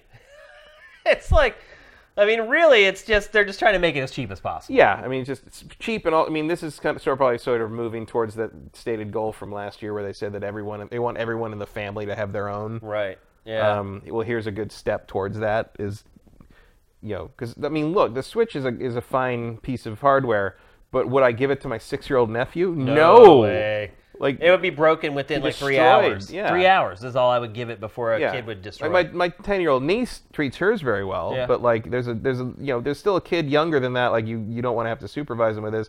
She's old enough now to understand that if something breaks, she's not guaranteed to get a replacement. Right. Whereas like I would give him a 3 if he wanted to play. I'd give him a 3DS. Yeah. Like he's not gonna. I mean, he might snap it in half. He would. He'd bend it the other way and break it. He is a little exploratory in that sense. I mean, most kids are. But like, I feel like he would not destroy it in normal use cases. Yeah. You know, whereas the Switch is a fairly delicate instrument in comparison to previous Nintendo handhelds that can survive. You know, when I was in New York, I was at the Nintendo store and I saw the that Game Boy that like got napalmed or whatever in a Humvee in like the Gulf War, and it's still sitting there playing Tetris. It still works. You know? Yeah. Or the thing where my favorite Game Boy story is this family that lost this kid. He had Pokemon. It was a Game Boy Advance, and he lost it. Was it an Advance? It was a Game Boy Color, and it was an original Pokemon. And he dropped it when they were leaving his grandmother's house in the snow, and they couldn't find it. They dug for it and couldn't find it anywhere. And they came back and they finally, when they visited in the spring, they found it because the snow had melted and it was sitting in the front yard. And not only did it still work, but the Pokemon save was intact. That's great. Yeah. It makes too much sense to make a cheaper version of Switch that people can buy much more easily. You can give it to a kid, and it's durable. You don't worry about them breaking it. Or it's just easy to take yourself. I mean, look, I don't bring the Switch places because, like, to pack it up in its case to make sure it's protected takes up too much damn space in my bag most of the time. Yeah, it does take up a lot more space. So something I could just, like, you know, like I love the clamshell design of the 3DS. I just throw it in a bag, you're done. Yeah. You know, like, it's great. So something that's more along those lines, but can still do Switch stuff. You think clamshell? I don't know about clamshell, but, like, some way to protect the damn screen would be nice. Yeah. You would think for a kid's model they would do something, but if you think about it, the 2DS actually... Even if it's something that's sort of just like a cover that sort of folds over the top, and then when you're playing, you fold it up and it's like a stand or something. Like something like that would be great. But you think about the 2DS, it actually was less protective. Yeah. Well, then, but this is the 2DS now. Like right. But the original model... the original model was kind of a disaster. It was like... It felt like one of those old, like, Tomitronic. It was like a tablet, yeah. But it was weird. It took away the protection of the screen. Yeah, it took away the clamshell and made it this big chunk of plastic. Yeah, I didn't like that at all. Yeah, I didn't either. But you're right. Maybe Nintendo learned and... Yeah, well, then the subsequent 2DS is that. That's exactly what it should have been in the first place. But, I probably wouldn't buy one. Because I'm more interested in the other model that the Wall Street Journal talks about. Nice segue. But this is exactly, it doesn't seem like a bad choice to me. Like, I think there's definitely a market for it. Yep. And then, as you alluded to, the other model that the Wall Street Journal mentioned is a souped-up Switch. Thank God. Less concrete information on this model, though. Not too much about, is it just a console? Is it portable still? Like, there's no real info on that. But it does... They also compared it to the 3DS upgrade. Yeah. Whereas they put out that other model of 3DS that had what we were seeing there with the analog nub on it and a better screen and things like that and a better processor. Not by much, but a better processor. It almost sounds like it's going to be Nintendo's Xbox One X. Yeah. but nowhere near as powerful. Or maybe more PS4 Pro, which is less of a that's elite. A better analogy. But yeah, if that thing makes previous games play better as well, like, you got my money already. I don't know why it wouldn't. I mean, yeah, Nintendo would be stupid to not make it backwards compatible. I make no secret of the fact that I think the Switch is drastically underpowered. Well, yeah, so it's a mobile console, really. Yeah, so if they put out something that is more, I don't expect it to be like PS4 Pro. I don't even expect it to be PS4. I think the Wall Street Journal said basically the power of the original Xbox One and PS4. Mm. That's what it was alluding to, anyway. Frankly, I'll take it. I would absolutely take that. Hell yeah! That's like double the power of Switch right now. So. That's no small leap for Switch to say it may be as powerful as PS4. That's a big deal. So that would be an insta-buy for me. Oh, I would absolutely. Immediately, I would buy it. I would put my old Switch up on eBay, and I would go buy the new one right away, without a doubt. I just leave the old Swich on the sidewalk. Yeah. Just be like, whoever finds it, wherever it lands, there shall it be buried. I think there's some people watching right now who might take it off your hands before you have to leave it on the sidewalk. So, are you excited about this stuff? I would be excited about a Switch Pro. Yeah. Do you think it'll move the needle for Nintendo at all? I think it couldn't hurt. I think the handheld one, the handheld focused one, would probably move the needle more. It'll sell a lot more software. Yeah. Yeah. It just makes it. It makes it. I think the handheld one makes it gets you closer to their goal of a Switch in every hand. Yeah. In the family situation. Yep. But to me, the Switch Pro thing would basically be like a bone thrown to people like me who are here for the performance and the power, which I appreciate because I don't think that people like me are enough to really move that needle too much for Nintendo because Nintendo's audience is different. Yeah. But the fact if they would be willing to cater to me in that regard, I will spend the money to buy the thing they offer. I wonder if that more souped up model is still a handheld. That's a good question. I don't know. If it's not, I'm fine with that. Yeah, no, you wouldn't care at all. No, I would. I have never played the Switch handheld. But I do wonder if maybe that souped-up model is just a console. It could be, yeah. And I would not Switch be against games. That. I mean, it's kind of like, so you have... Oh, God, what if it came with a better controller? Wouldn't that be great? Well, think about it, though, because you have the Switch in the middle. That's both a console and a handheld, medium power. Mm-hmm. Then you have the handheld-only version. Yeah. That's a little cheaper. Then you have the other models on the other end that is... docked only. Yeah. It kind of makes sense if you look at the line. Yeah, at that point, the Switch almost makes... Once you put two unmoving things on either side of the Switch name actually makes more sense. It does. It absolutely does. So it's a possibility. Yeah, that's just me dreaming, but it'll be interesting to see. I think no matter what, it's good for Nintendo. The more consoles you get in people's hands, because there are people like you that haven't bought a Switch. You bought one. There are people like you who haven't bought one because of its power who now may jump in, and then they start buying software. You get it in the hands of kids. They start buying. It's all about selling more games. If you want me to replay Zelda, I might replay it. If it looks better, if it runs smoother. Yeah. Because I did try to play it when the DLC came out, and I completely forgot everything I was doing. And it's one of those games. I'm kind of like, I have to start over, and oh my god, I don't want to play that all again. You're right. You forget almost everything about that game when you go back to it. I felt like I did play the DLC, and for the first 30 minutes, I was like a fish out of water. I couldn't remember how to do anything because that game, its controls are kind of proprietary. They don't really. Kind of transfer over to other games. Nintendo does do their own thing usually when it comes to stuff like that. Yeah, so no matter what, I think those new models are a good thing for Nintendo, and I think you agree as well. Yeah, I think so. I'd be interested to see the pricing, because I would guess that the Pro whatever version would be more expensive. Yeah, you would think, unless it's not handheld. Right. And... my guess would be that the handheld version would be cheaper. And maybe the main Switch SKU would drop in price a little bit. And the Pro version would take over the full price of the Switch. That would make too much sense, which means it'll probably never happen. It's going to happen, yeah. All right, let's move on. We're going to talk next about Bethesda briefly. Mm. And the reason we're going to talk Speaking of not making sense. Exactly. The reason we're going to talk about Bethesda briefly is because there's really nothing to talk about with Bethesda. Mm. So it announced this week, Todd Howard... Yeah. Announced this week. I actually sent you this one. You did. Through text. And you were like, what? Yeah. So Todd Howard announced this week that both the Elder Scrolls 6 and Starfield will be no-shows at E3 2019. Neither game being shown at the biggest video game convention in the world.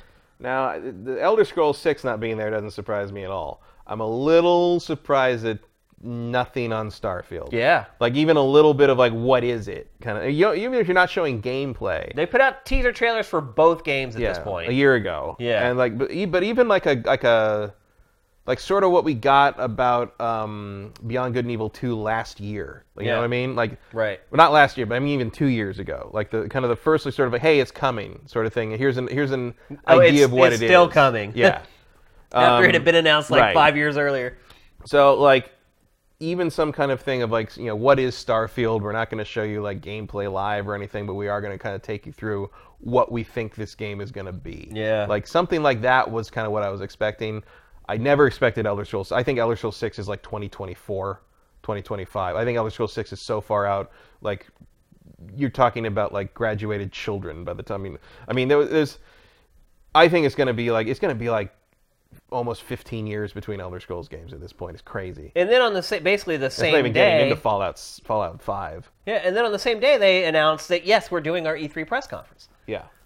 So apparently... what's going to be in that? Apparently there's going to be a whole lot of Doom Eternal. Yeah. I mean, what do they have? Doom Eternal, Wolfenstein Youngblood blowout, I guess. God, there's probably going to be some long fucking Elder Scrolls online Youngblood thing. Comes out like a week later. It's coming out in like June. I didn't know that. Yeah, I mean, probably some fucking Elder Scrolls thing. God, what if, you know... Then there's Blade, which...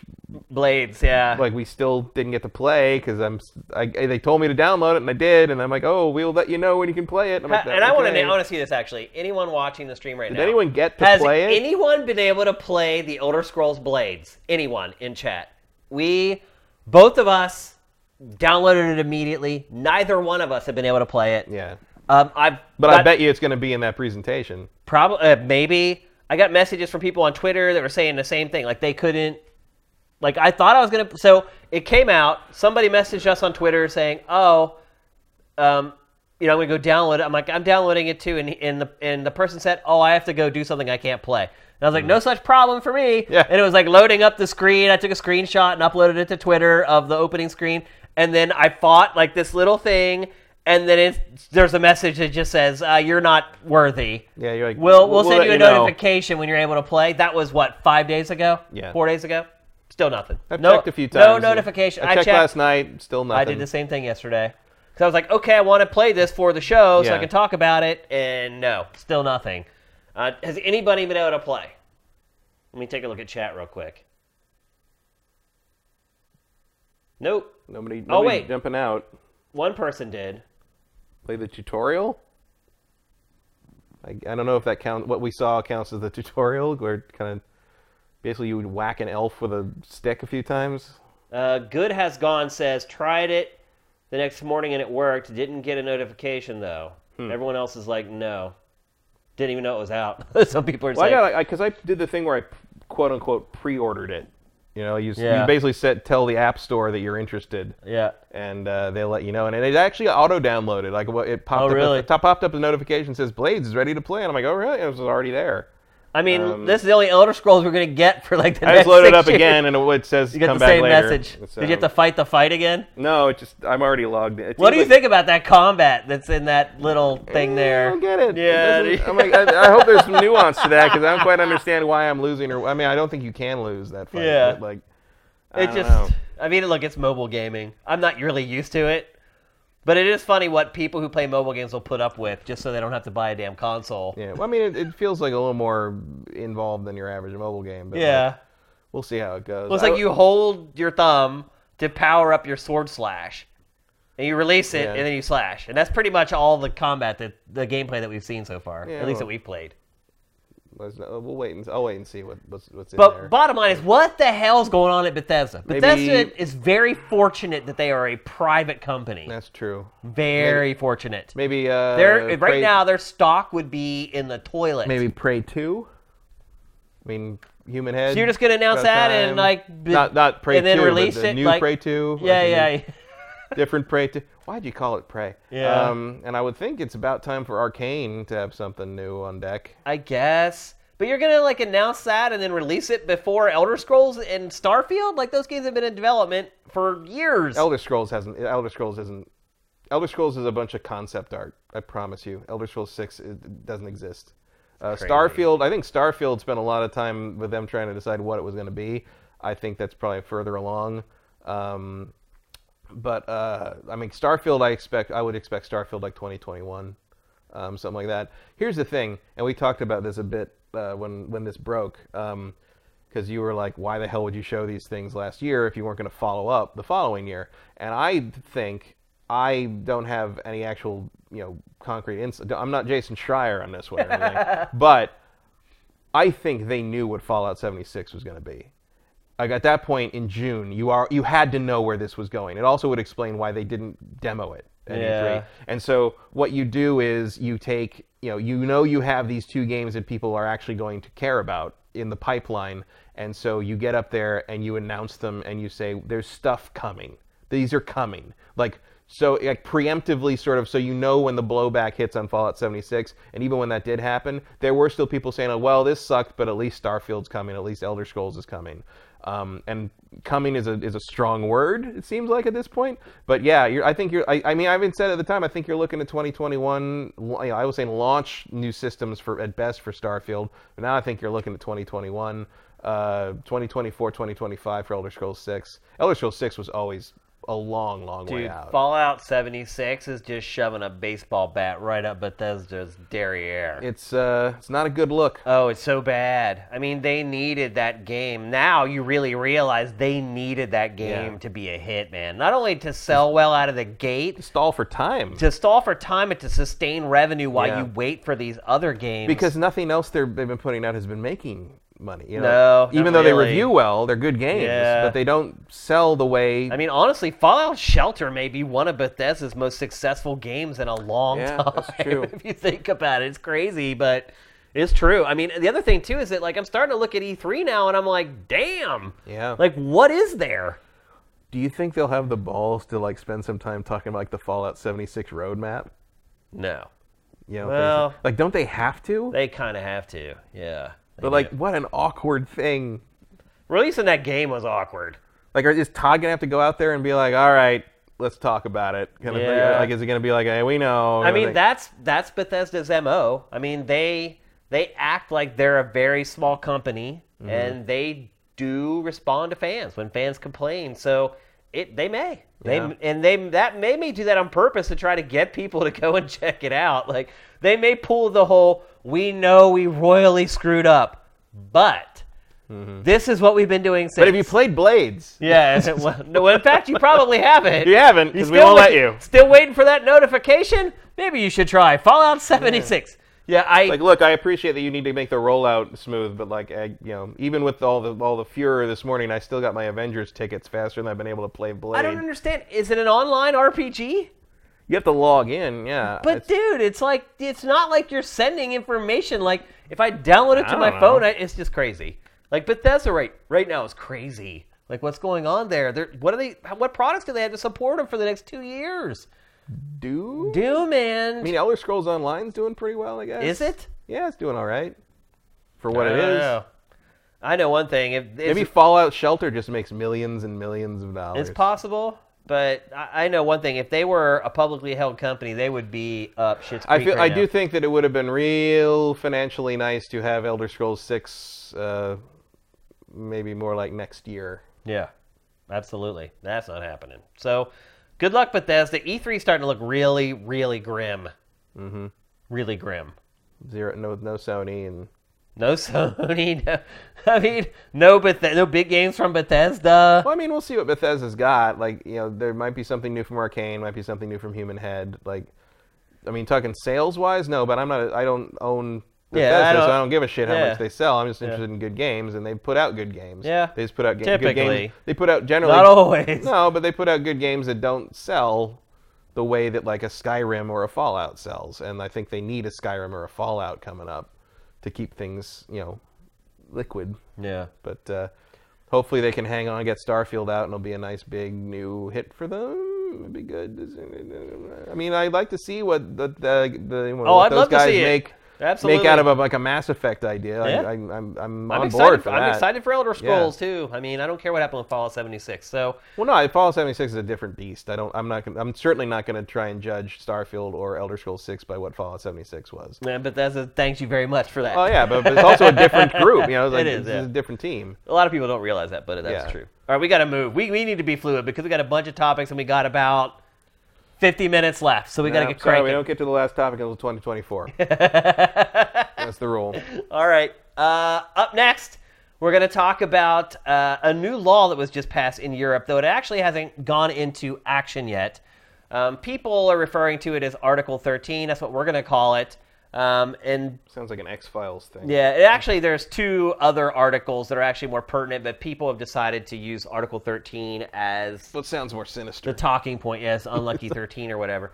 And essentially what's happened... Execute Article 13. Yeah. Essentially what's happened in Europe is they just passed new copyright laws, which puts the onus on websites like YouTube to police their own websites. Basically, you're liable for the content that other people create and put on your service. Yep. Which honestly... Which explains why all of a sudden everybody's not too interested in having Nazis on their platform anymore. Yeah, funny how that works. And so, basically, instead of it being our responsibility as Sifted... to go on YouTube and find where people are stealing our content and report it to YouTube, it would be YouTube's responsibility to police that right from the get-go and make sure that people aren't uploading our stuff in the first place. Mm-hmm. And this is also, I think, why you've got things like Mark Zuckerberg writing that op-ed about how, like, we need government regulation on it because they aren't ready to do this for themselves. Nobody is. No.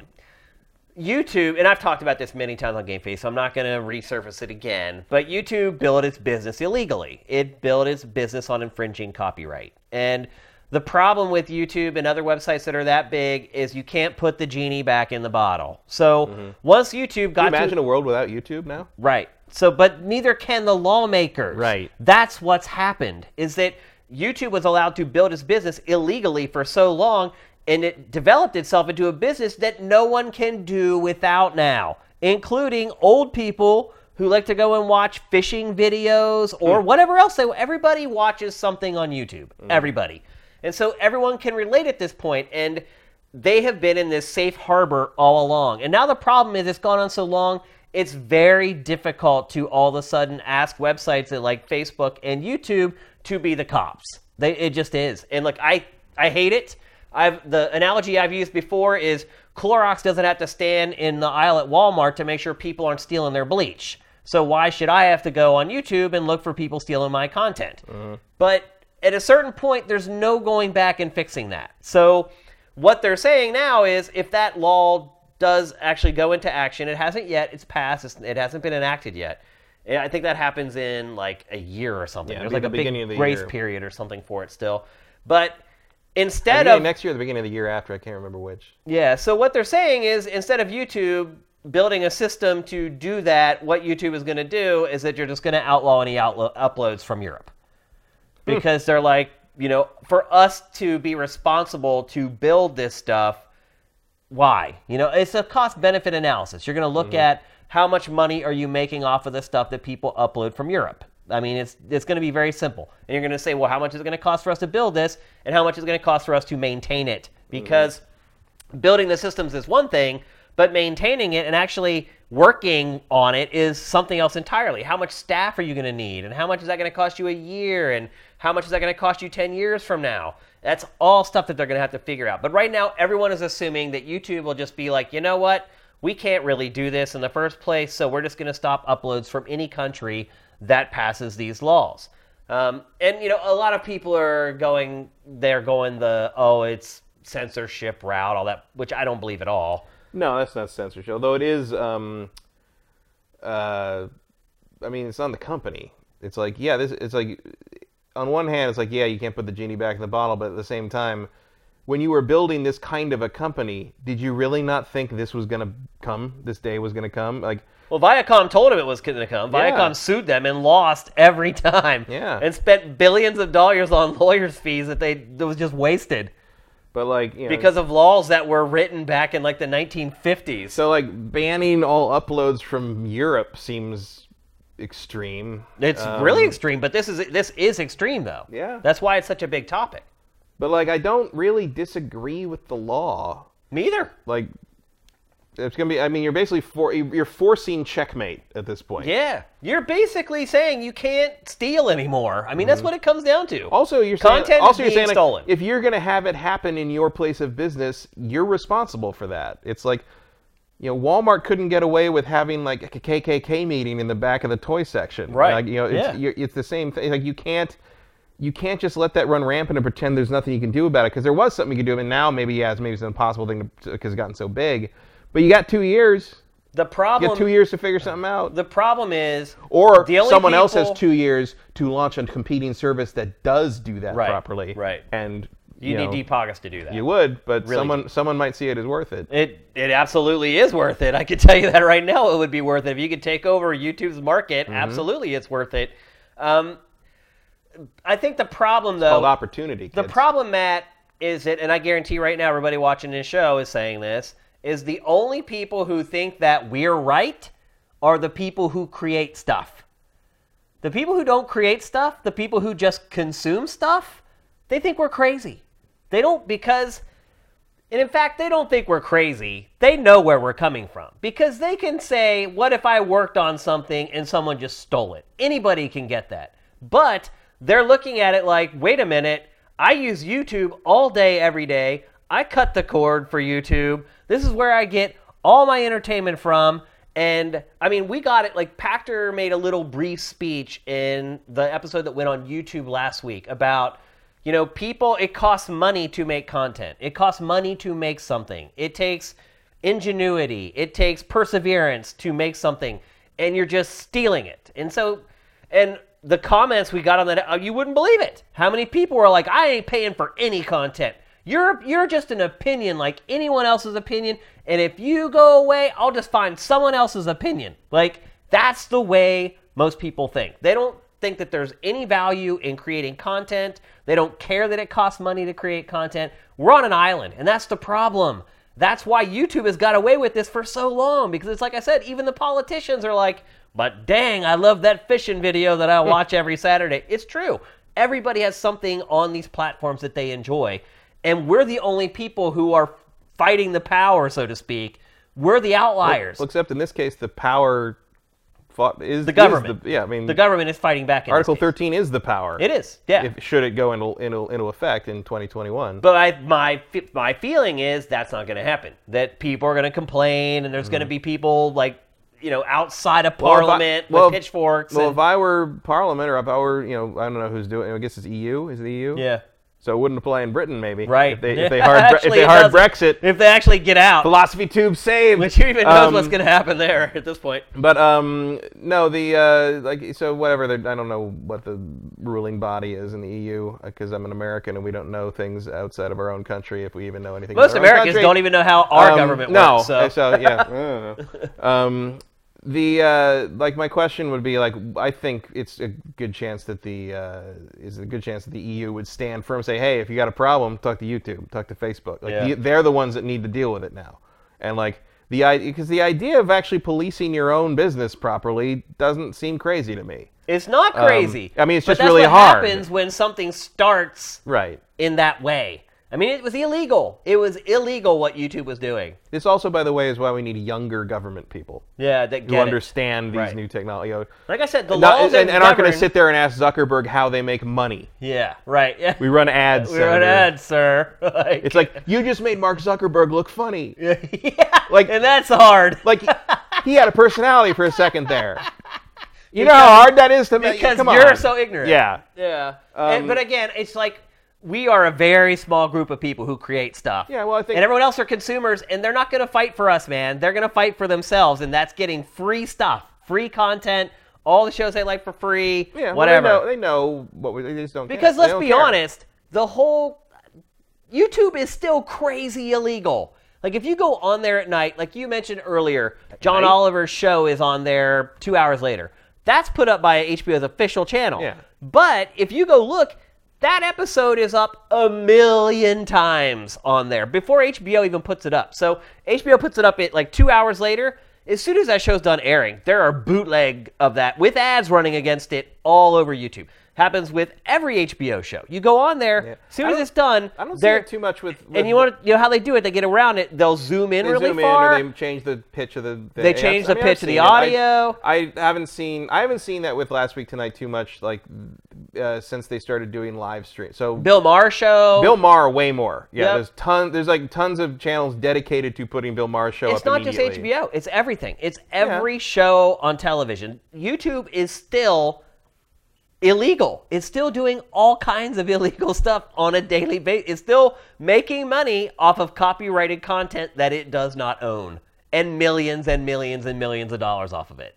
And it's just become so big and so important to so many people that we are just this little small voice. Is that the bulk of it though? Like I don't know if that's the that's bulk not the of bulk it. Of their business. No, of course not. Like it's like because my YouTube. No, the bulk of their money is made legitimately. Yeah, the bulk of my YouTube experience is centered around what would be called YouTubers, like in their original content and analysis and video essays. And that's the other thing. That's the other angle of this is transformative works. What they are, what they aren't. Generally, if you go by the book of the law, Let's Plays are not transformative. They're not.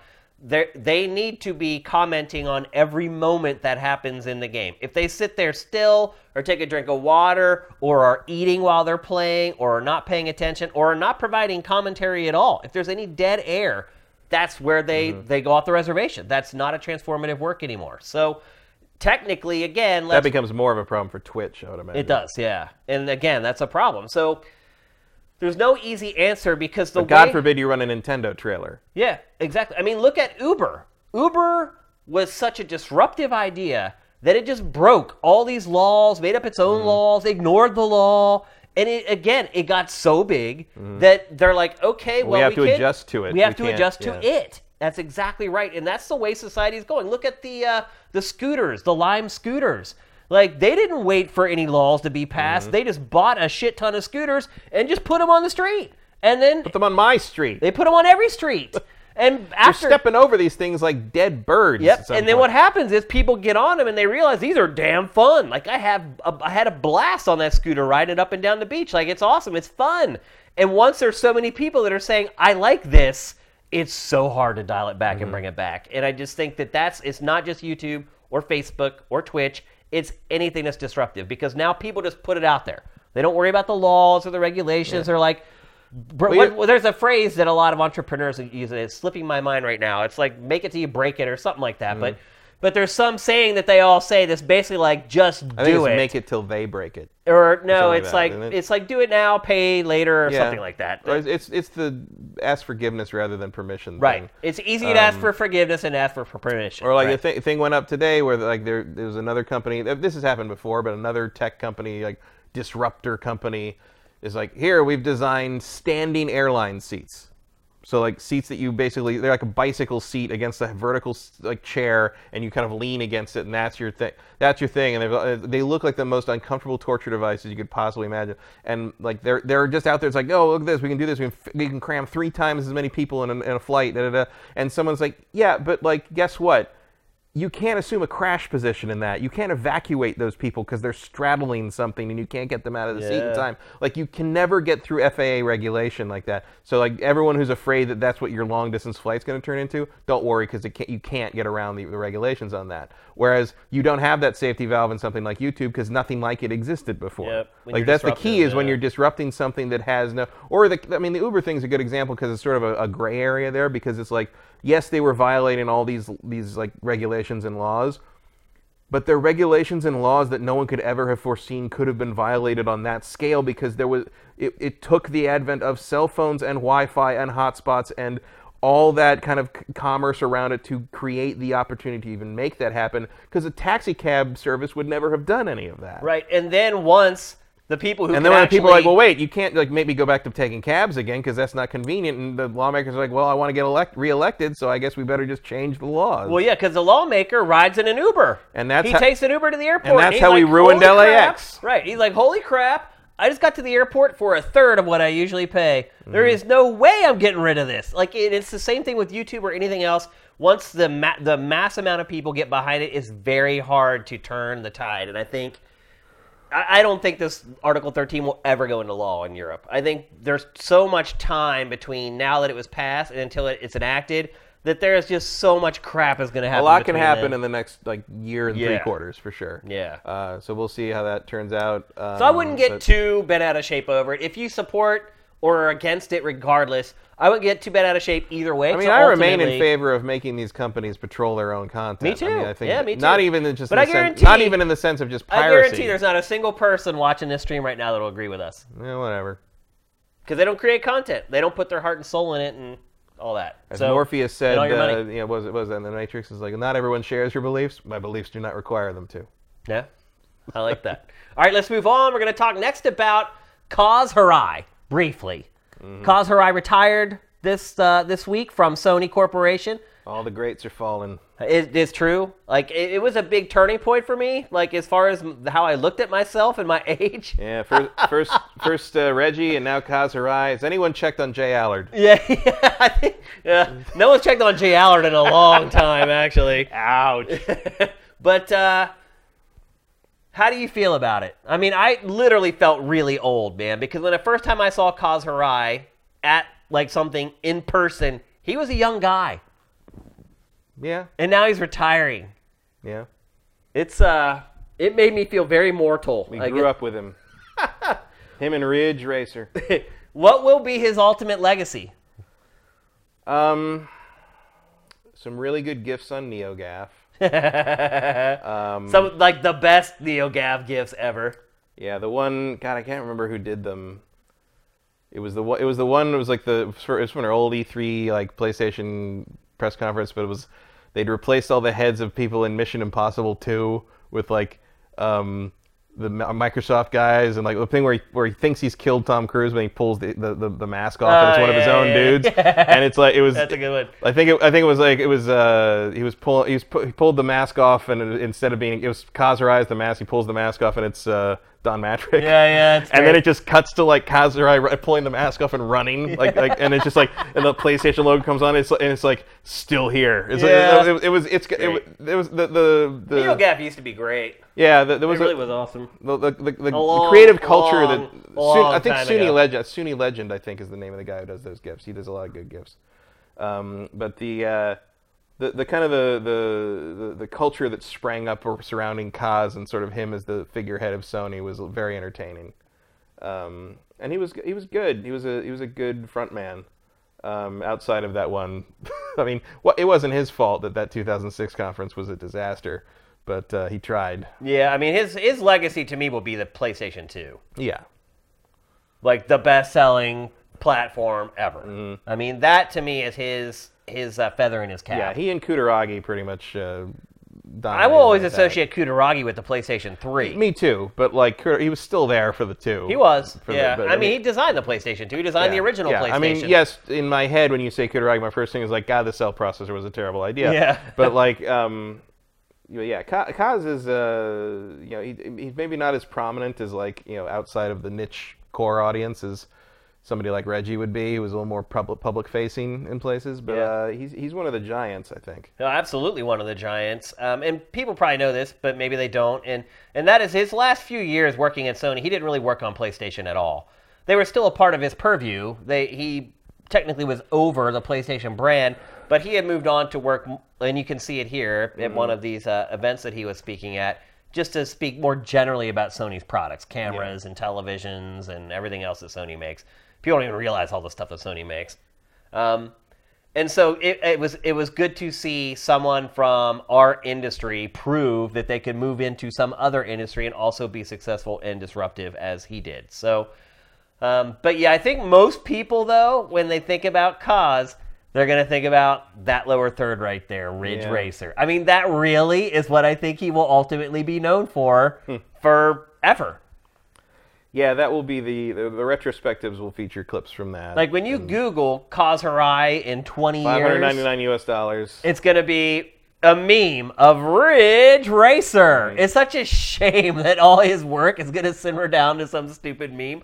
But isn't that like the way society is now? Yeah, but also like, everything is simmered down to a meme. Also, he doesn't, you know, he wasn't as kind of involved in a more regular basis as like kind of the Nintendo guys are with the directs and stuff. Like he's just sort of showed up for these, you know, once a year things or twice a year things.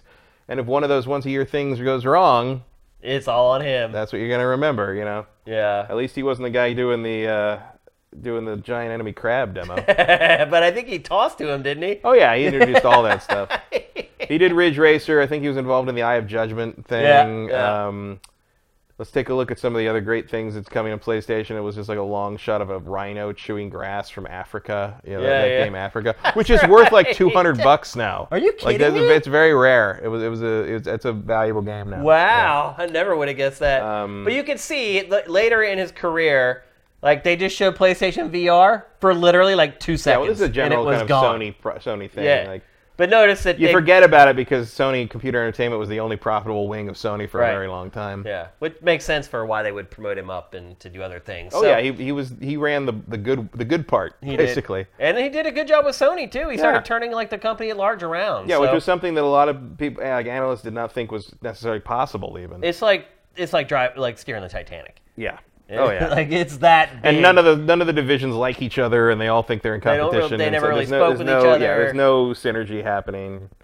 They all resent the PlayStation brand because it was like it was like the successful older sibling, where like you know the corporate home was like, why can't you be more like your brother PlayStation? Yeah, who actually brings home a salary once in a while, you know?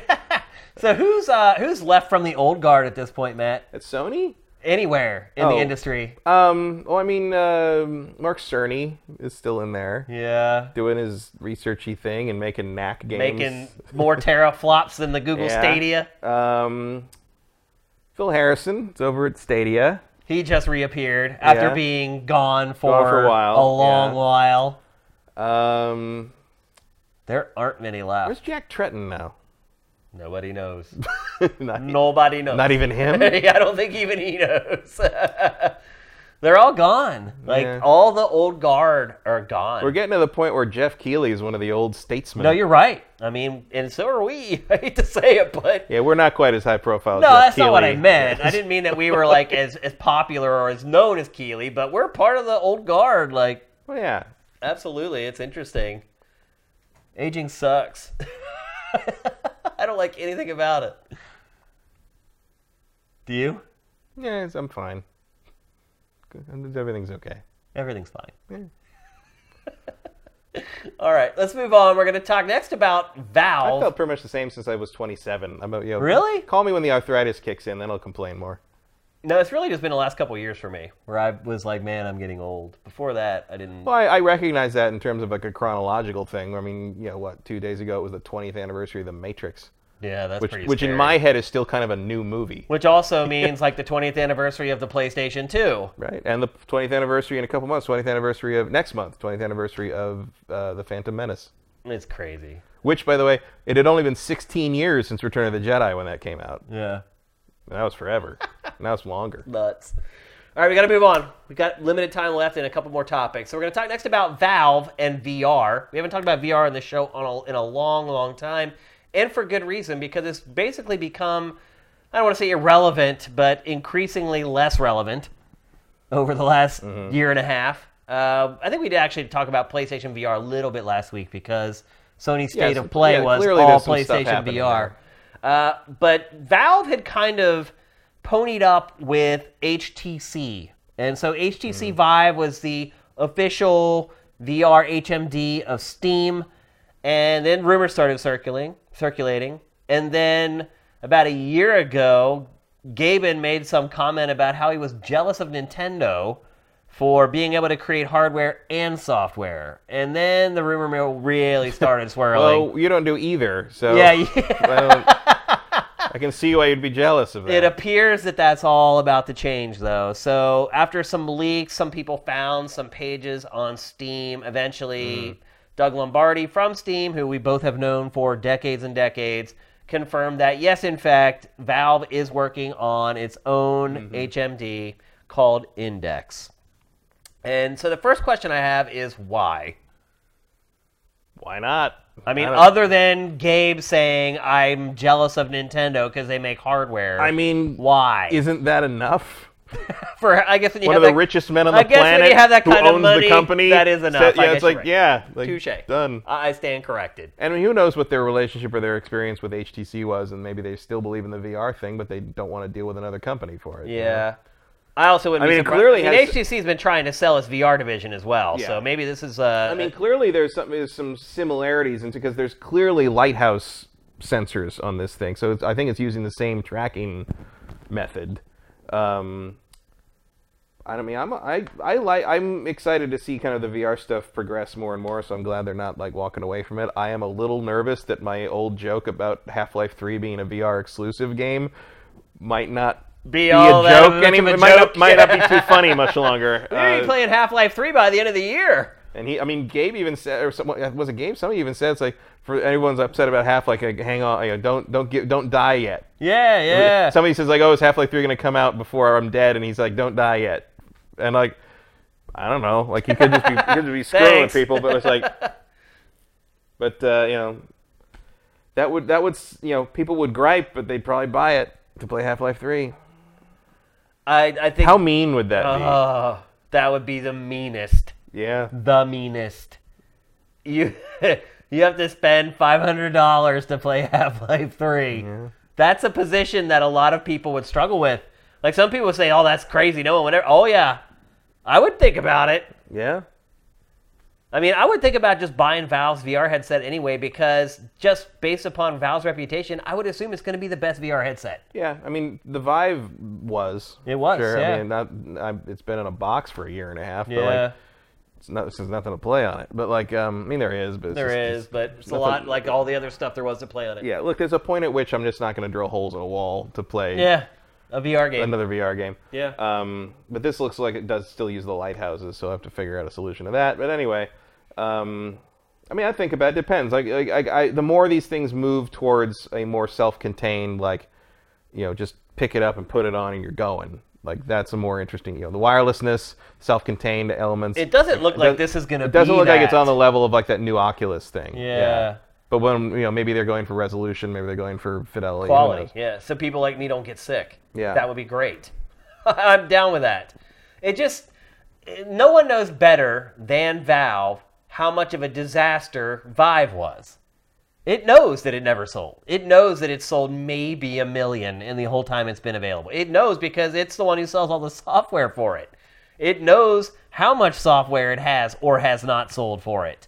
It knows its own products that it made for Vive. What was it called? VR Labs or whatever? The Lab. It was free, though. It was free, yeah. So it's probably one of the best things on the headset. Yeah, I know. That's the crazy part about it. And it was free, and it was like right there at launch. So, you know, it's hard to question Valve because Valve has more data than anyone. It knows better than anyone whether this is worth pursuing. Yeah, they know if this is a bad idea or not, and they've also been through some bad ideas of hardware. Yeah. I mean, they're just coming off the Steambox thing. Right. Steambox, Steam Link, I mean, they ended up basically having to give those away. Yeah, $1.50 at one point, the last sale, I think. Yep. And so... either Gabe's a glutton for punishment, or they think there's still some life left in this one. Maybe this is like Gabe's last stand or something. Maybe this is him saying, you know what, I'm not going to do this much longer. You know, if this doesn't work, we'll just make Half-Life 2. Right. We'll just make Half-Life Episode 3. Or his perspective is like, this is my gift or whatever. Like, this is the last thing I want to do before I retire. I mean, he's getting old and... how much longer does he want to do this crap? Like, maybe this is him saying, you know, I want to go in with one last project, and the last project is going to have Half-Life 3 attached to it, and I can ride out like a champ. I mean, he could do that anyway, but... we think... it just seems like a really big, dumb move to me. I don't know about that. I mean, how expensive it is to create a piece of hardware like that. Yeah, but you're still in the situation... you're not thinking in terms of entrepreneurial thought. Like, whoever hits this gets this right first is going to rule a whole new wing of media, and all these. See, I'm not convinced of that yet with VR. Oh, it's coming. Maybe it's 10, 15 years out. I just think AR it might be the technology that does that. Not until AR stuff's being $4,000. Yeah. And we already kind of had a little experiment with that with Google Glass, and that thing hit a wall faster than you could say, I don't want to wear a stupid thing on my face. AR, I'll tell you what AR is going to have to be. AR is going to have to either be built into normal glasses or be a contact lens. Yeah. And that's a long way out. But this is also a totally different experience. Like, you know, like AR and VR, I don't really consider equivalents. I consider them kind of sibling technologies. They're just but like bleeding edge tech. They're bleeding edge tech that do similar ideas, but like, you know, it's just not. You don't get the same thing out of each one. I'm not saying one's better than the other. I mean, one is all-consuming, and the other one intentionally keeps you in the real world. And I like both of them. Me too. I like both stuff, but like.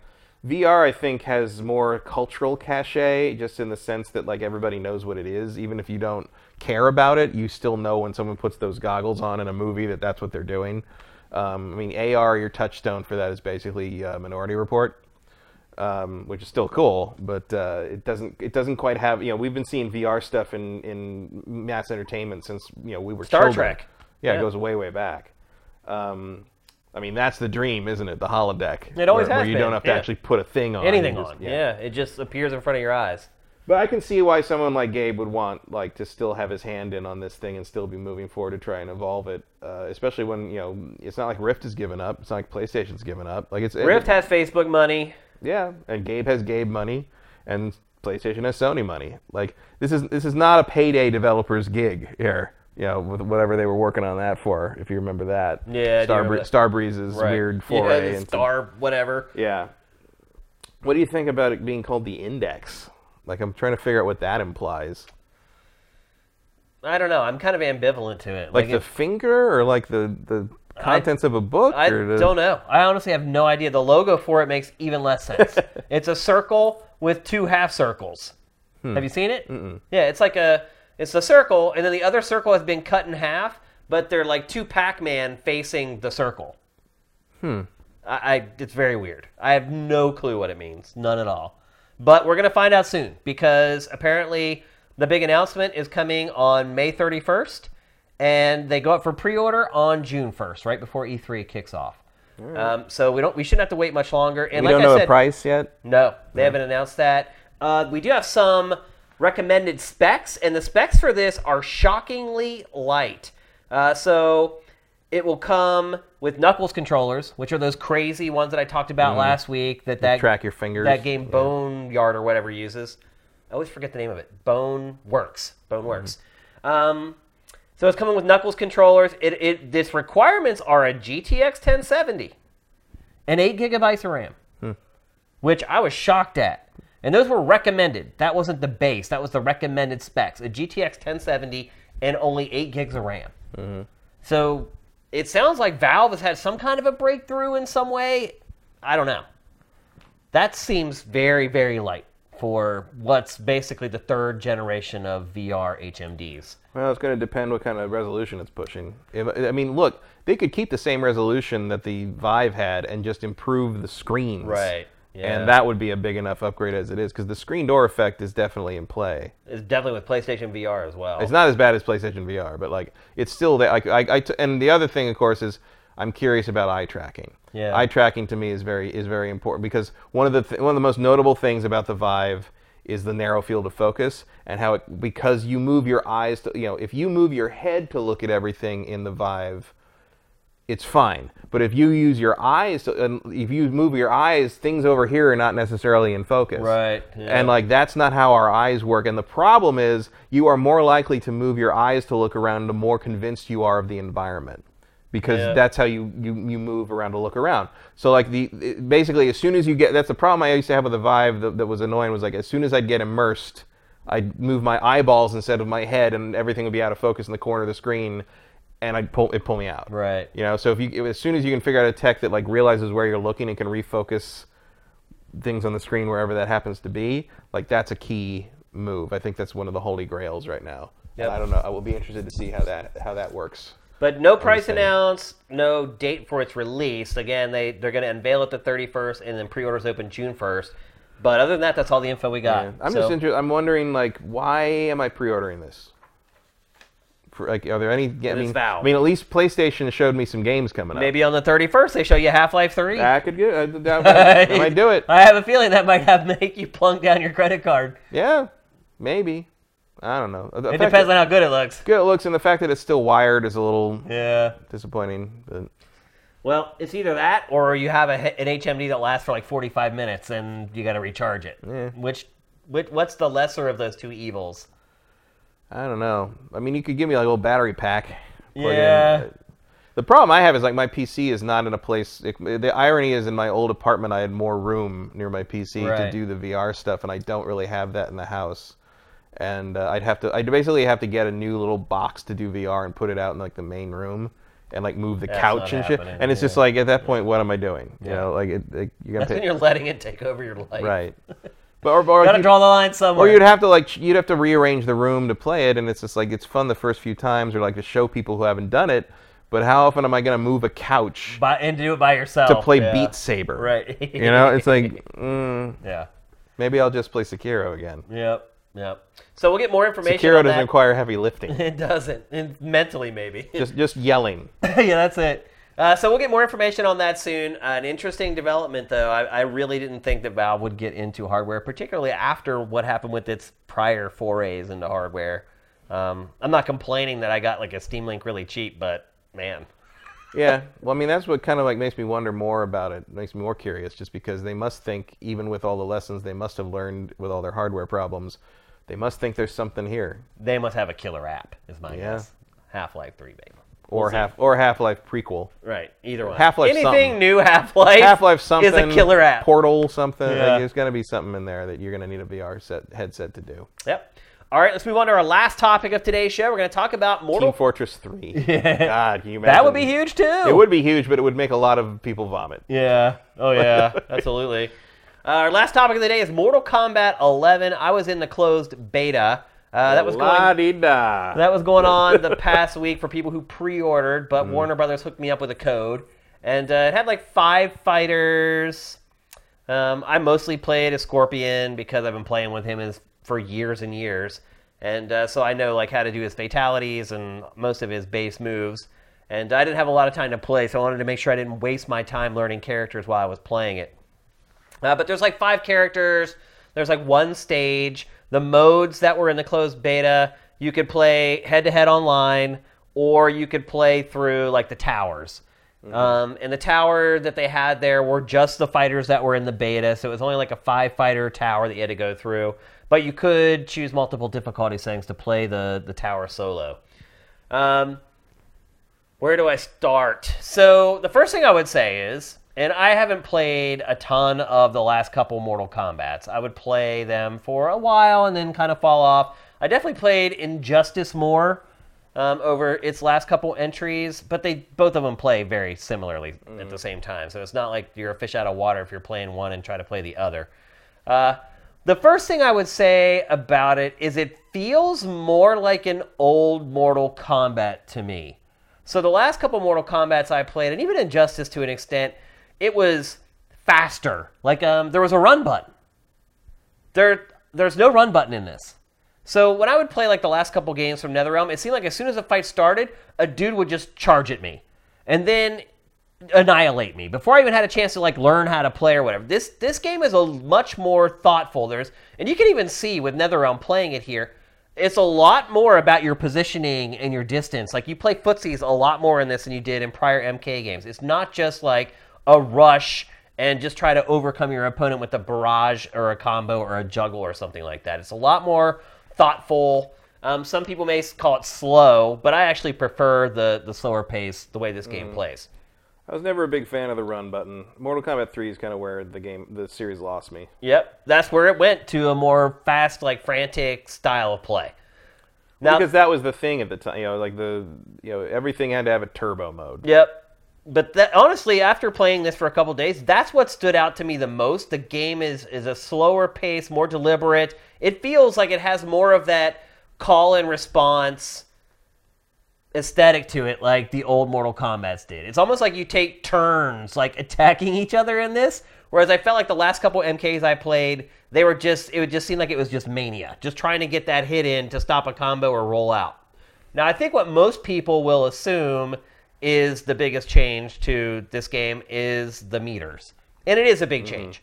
So in the last game, Basically, the offensive and the defensive, this game is gross too, by the way.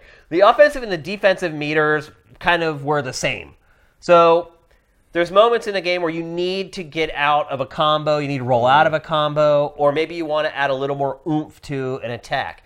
In the past, you had 1 meter for that. Now that's changed. You have a separate meter for each one of them. So say you want to throw a fireball. Well, if you want, you can add a second fireball to it by using the offensive part of the meter. On defense, if you're caught in a combo or a juggle and you need to get out and you're about to die, you can use the defensive meter to overpower the enemy and get out of things that you normally wouldn't be able to get out of. And it adds a lot of strategy to the game. And again, in combination with the kind of the more technical, distance-based combat, it makes the game feel way more thoughtful than it used to be. And I like both of those changes a lot.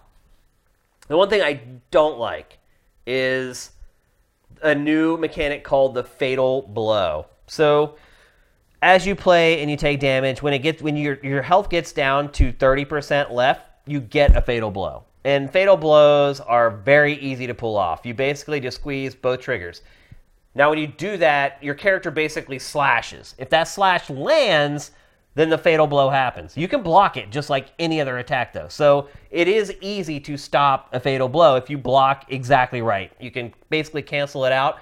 And then if you're the person who had the Fatal Blow cancel out, another meter pops up. You don't have to wait the whole distance for it to get another chance at it. But you do have to wait a little bit. Another meter pops up that basically says, okay, now you can try it again once it's done. My problem with the Fatal Blows are they're way too long, and they're the same. So every character basically has one Fatal Blow. So what happens is, if you're winning the match and you get your enemy down to 30%, immediately they pull off their Fatal Blow. If you don't block it, you have to sit and watch the cinematic. And they last, I don't know, I don't want to exaggerate, probably 8 to 10 seconds, each Fatal Blow. And each character just has one, or at least in the beta they only have one. Maybe in the final game they have more than one. But after you've fought a couple times, you get so sick of watching those Fatal Blows. The mechanic of it is fine. When you get hit with a Fatal Blow, it'll typically take about 1/3 of your health bar, something like that. So it's not like a finisher that'll just like drain your health bar from down to zero. So if you're winning a match and someone pulls a Fatal Blow on you, you can generally withstand it and still be alive. And chances are what happens is you can see there. So in the top left, Fatal Blow is flashing, R1, R2, or whatever. So actually, it's going to demonstrate exactly what I said. So they do the Fatal Blow on you. That means you're down below 30% now. So if after you survive that Fatal Blow, you can pull off your Fatal Blow right away immediately. But they last forever. Like Scorpions literally, I think, last like 12 seconds. And it's the same one every single time. And the first couple times you see them, they're great. Because you can see, well, here's one right here. They're amazing. They're gory. They're fantastical. You never could imagine. It was about 9 seconds. It was that 9 seconds? Yeah.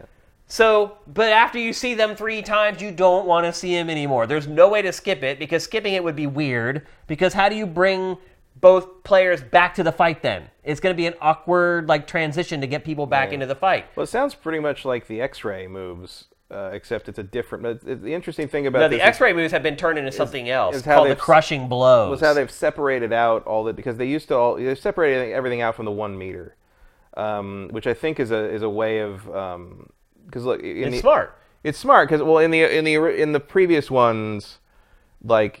The problem was that the most valuable thing you could use meter for was combo breakers.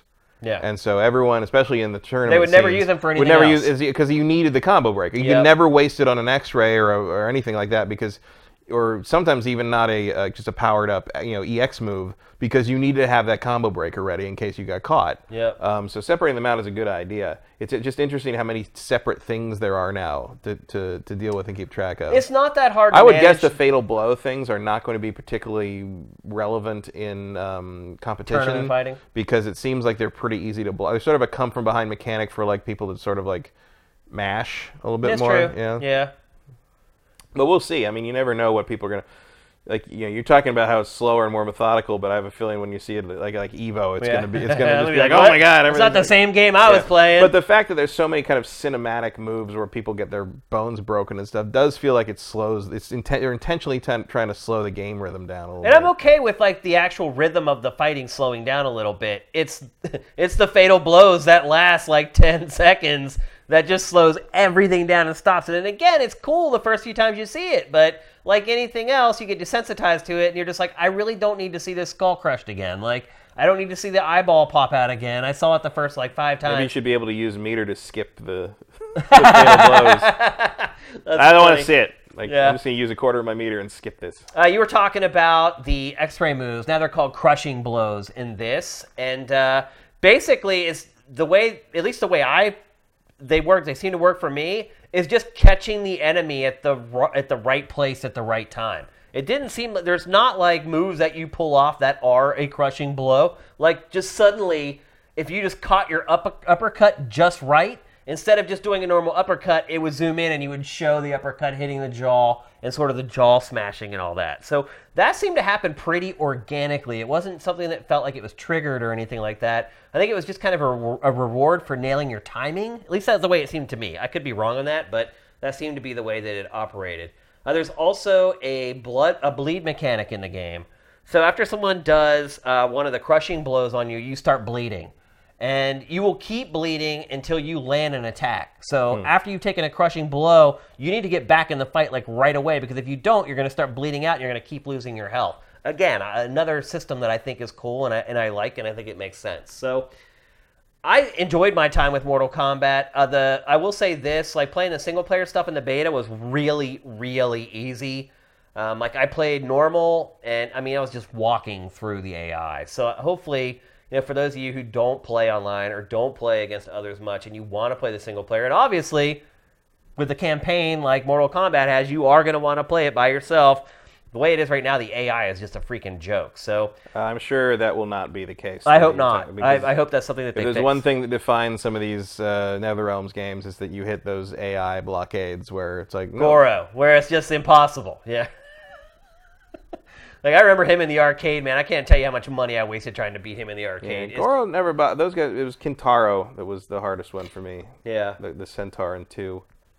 And I'm into, like, what they're doing with the story here, where they're having the younger and the older versions of the characters meet and the other thing, too, about the customization... So, the customization is crazy. Like, it is mind-blowing how much you can tweak your characters. Now, they've been very smart about allowing that stuff only in certain modes, because what happens is it actually improves your character. It makes him a better fighter, a stronger fighter. So there are, like, they've quarantined that off. So if people want to play a mode where, yeah, everybody's got a character that's beefed up by all this gear that they've attached to him, you can do it. If you want to fight tournament style where the rules are just the rules, you can do that as well. Well, I think that, I mean, Injustice 2 had that where you could do that, but in like certain modes, the bonuses applied, and like competitive modes, they were just cosmetic. They're just cosmetic. Yeah, that's the way it's going to work here as well. And there are like 3 different versions of each character. Like Scorpion, there's 3 of them. There's like the classic guy. There's like the more futuristic looking guy that almost looks like Jason X. And then there's like Ed Boon's take on it or whatever. And I like that. Like, and it changes. Like one of them fights mostly with a chain. One of them fights mostly with a pole. And it does alternate how you play with that character. So even though there's a roster with X number of fighters, actually within that roster, there are legitimately variations to play with each character that fundamentally change how you would play with that character. So whatever the final character count is for this game, and it appears like they're going more for traditional and not adding as many characters this time, but we'll see. Whatever the final character count is for this game, that is not truly the character count for it. There's going to be sort of hidden stuff in there for you guys to check out. But otherwise, I would say I enjoyed my time with it. I got my butt kicked mostly online. I think I won like 1 out of 5 matches or something like that. And a lot of that was the people who were playing. I was level 3 and they were level like 15. Dude, there were some people who played this game, that beta, from the moment it launched, like, the whole time. It was insane the fight record some of these people had. Like, one guy I fought had won already, like, 130 times. I was like, holy crap, dude. Like, you have not slept since this beta came out. So, the matchmaking did not seem great, unless I was the only, like, level 2 to level 5 character in the whole beta. Every time I fought, it was someone way, way more experienced than I was. So, hopefully, again, that's something that gets fixed for the final version, and I'm assuming it will, But otherwise, I had a blast playing it. I still like Mortal Kombat. I still like playing Mortal Kombat. I love the flow and the ebb of the game. It felt really good to pull off one of Sub-Zero's finishers, although The controls have been switched, so his old finisher where he would turn into the dragon, or no, that's... Wait, which one? That was Liu Kang. That's Liu Kang, yeah. Sub-Zero's used to be you pull down his mask and breathe fire, right? No, that was Scorpion. Scorpion. That's what I'm talking about. Scorpion. Now that same move is not the same fatality. He does like a different thing now. But it was fun. Like, I was trying to do the fatality, and I realized I was too close, and I had to find like that perfect distance away, and it just brought back a lot of memories of back in the arcade days for me. It made me feel like a kid again for a little bit, which doesn't happen very often. So I was pretty impressed with it. I would have liked for there to be a little more content in the beta than there was, but what I played, I enjoyed a ton. So I think it's full steam ahead for Mortal Kombat 11. If you're excited about it and you've got your pre-order in, I think you're all good. I think you're gravy. I think you're going to have a good time with it. And if you're on the fence, I think it's something you should definitely look into. I'm guessing there will be an open beta. Is that like this weekend? Maybe. I mean, it comes out like next week. Yeah. So maybe there is an open beta this weekend. And I highly, highly recommend everybody check it out, even people who maybe don't like fighting games all that much, because Mortal Kombat is kind of in a class all on its own. But I guess at the same time, people know by now whether they like it or not. Yeah, I don't think this one's going to change your mind. No, it's not that different. It's still Mortal Kombat. So if you haven't liked the ebb and flow of it in the past, you're probably not going to like this one either. All right, it's time for our trailer of the week. And it's always tough to choose a trailer of the week when you have a convention, because all the big trailers come from the convention, but then you use those trailers to talk about the games that were in the convention. So it was a bit of a struggle this week, but I think the biggest trailer that wasn't a part of the rest of the show was Call of Duty Black Ops 4. It has released a brand new Blackout Battle Royale map, but that's not all, Matt. Another one of PAX's predictions, I believe, is absolutely coming true. Blackout is going to be free all of April. So how do you make a mode free for a month and then try to charge people for it? Can you do that? They're going to try. I don't know. I think this might end up being permanent. But anyway, they were smart. When they announced the free month, they also announced the second map for Blackout, Alcatraz. Let's roll it.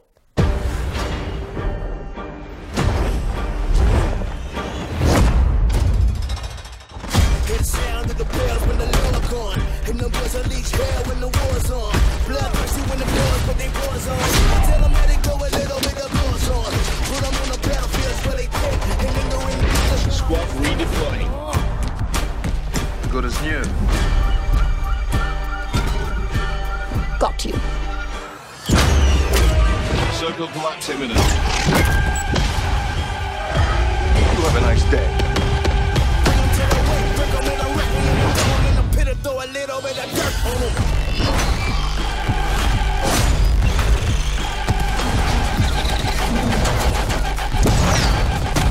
Put a little dirt on him.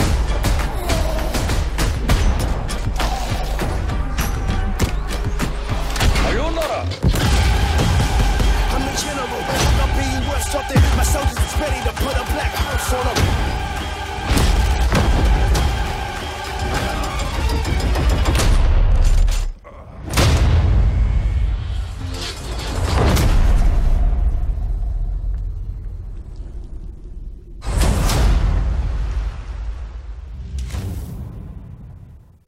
So Matt and I were saying during the trailer, we're like, how do you charge for this now after Apex Legends?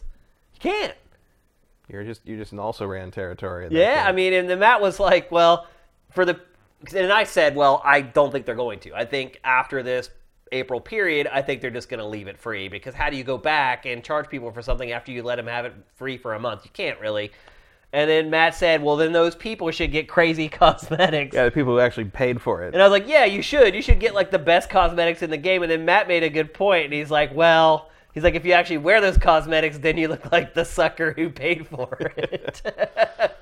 Which is a very good point. That's the thought that counts, right? Yeah. But once again, Pac on the money. Man, he is on a roll. Like, seriously, like, all his predictions have come true for, like, the last, like, year and a half. And some of the predictions he had been making for, like, 2 years. Like, it just kills me when people get on him. Like, you need to pay more attention. He's doing a hell of a job.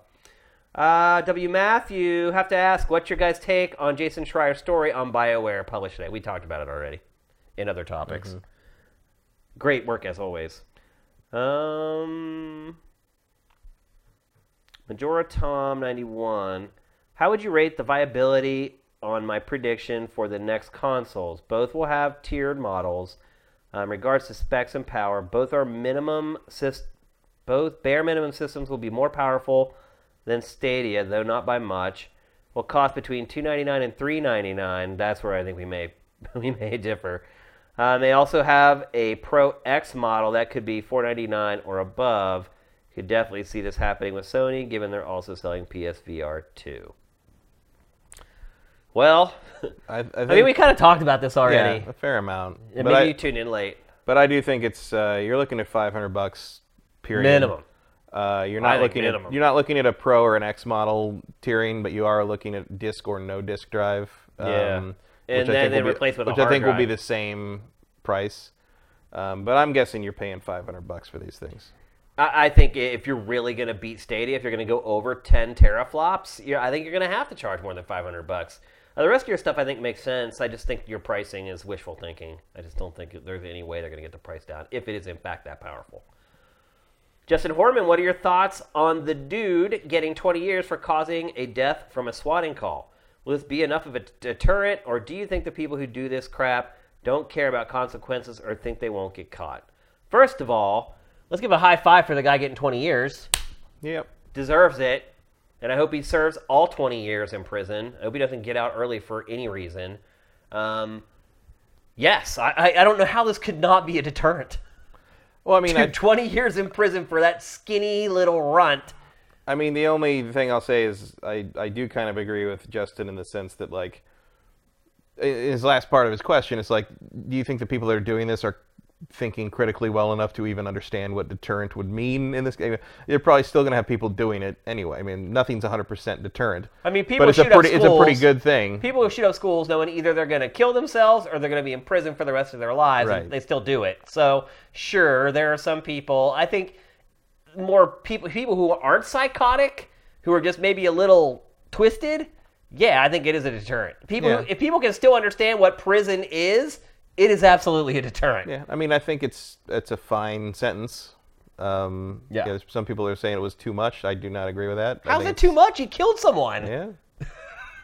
Like, don't send SWAT. If you're worried about going to prison for 20 years, don't send SWAT teams to people's houses that you don't know. Yeah. I mean, or at all. Like, right. Don't just send SWAT teams to people. I mean, the crazy part is the guy who was killed in this had nothing to do with the SWAT. Right. Like, they sent him to an address where somebody else had lived. And the guy walks out, and the cops just shoot him. And, I mean, look, the cops are partly guilty for this as well. Like, you don't just walk into someone's house and shoot him when he walks out. Like, but if none of that happens, if this dumbass doesn't SWAT. So I am totally fine with that sentence, and I hope it's a deterrent. I think there are some people out there that are just so crazy and lonely and weird that it won't be. But I think for the vast majority of people, it will be. Yeah, it's not going to stop everything, but at the very least, it's at least a good sign that, like, you know, the justice system is caught up with this new crime, basically, because that was part of the problem for a while. Was like, there was no information about how to deal with this. It's almost like what we're talking about with the YouTube thing. It's like you had to wait for law to catch up to this new way to do horrible things. Yeah, it sucked, man. Oh, hey, Freeze Frame Rate and Carl Carlston, thank you very much for subscribing via Twitch Prime. Appreciate it. And thanks for waiting until the end so we can thank you as well. Here's one from Freeze Frame Rate. Since you subscribed, we'll answer your question. What were your thoughts on the Gearbox conference? What was worse about it? The head of the company doing magic tricks, or that the reveal trailer for Borderlands 3 had serious technical issues? Probably the latter. Yeah. Although the magic tricks were... I expect Randy to do magic tricks, though. He just had to impose it on everybody. Yeah. Everybody knows he loves to do magic. When people go to his house, he forces them into this theater where he does his little magic show. He had to force this on everybody. Mm-hmm. He had to. He's like, I do magic, and I'm going to do magic on stage at PAX. I thought it was awkward and weird. I don't know. Like, it maybe it would be less awkward and weird if people were more familiar with him. Right. Like, and knew that that's what he does. It is what he does. He's I think the great nephew of one of the great Cardini. Right. Which is one of the classic magicians. Yeah. Like one of the guys, like, The Prestige is referenced. You know. Based on, yeah. Well, I don't think he had a teleporting Tesla machine, but like It's that kind of, when you think of a magician, like his great uncle, I think it's his great uncle, was basically one of those guys. Yeah. There's a big display of him in the Magic Castle in Los Angeles. If you ever go, there's a big display of him, and Randy's name is there because he's the one who donated all the stuff. So, right. Yes, magic is important to him. It's kind of in his blood. It's just sort of something I expect him to do when he gets a chance. I didn't think it was that horrifying. I thought the fact that the frickin' trailer didn't work was way more disturbing, because that's the thing you got to sell people. Yep. Let's see. Oh, Vincent has a note. It says, on the Borderlands stuff, the remasters launch tomorrow, and the Borderlands 3 date just leaked as September 13th. Wow, that's faster than I thought. That is faster, yeah. So there you go. I also want to clear something up. On last week's episode, I gave you guys bad information, and I want to clarify that. If we make a mistake, we want to clear it up. In The Division 2, you can matchmake with other people for specific missions. So you have to walk up to that very specific point that has, like, the screen where, like, the mission kicks off. And if you stand there, then you have an option to matchmake with people just for that mission. I played the game for 40 hours, never saw it, never realized it. Somebody pointed it out, and I just wanted to say that I was wrong, and I had that information incorrect, so that I update you guys on that. My apologies on that. I just never saw it and never found it. Maybe take one or two more.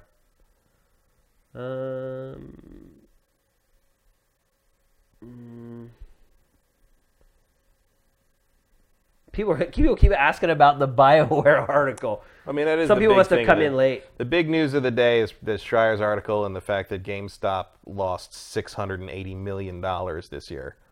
It's not going to be around for long. If you need some cheap Funko Pops, give it a few months. Okay, here's the last one from Super Cordon Bleu. One great aspect of the Switch is that while underpowered, it's close enough in specs it can get good ports from PS4 and Xbox games. I think he means PS3 and Xbox 360 games.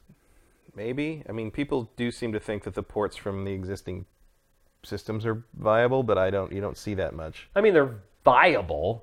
Are they good? Not enough to warrant buying it on Switch to me. No. Some even day one. With the PS5, Xbox 2 set to be very powerful, how powerful does the Switch Pro have to be that the trend of receiving good third-party ports will continue? I completely disagree with that. Like, every Switch third-party port is like a watered-down version of the game everywhere else. Like, yeah, I would never choose the Switch port over... I feel like Switch fans are like, it's playable, so it's good. Like, no, that's not good. I mean, was it... Dead Cells can't even hit 60 at this point. The only platform it can't do 60. Dark Souls Remastered can't do 60. Indie stuff, I don't even care. But it's like, Doom. Doom is all about 60 frames per second. That's what that game was to me. Mm-hmm. Playing it in 28 or whatever it was running on Switch, no, that's not a good port.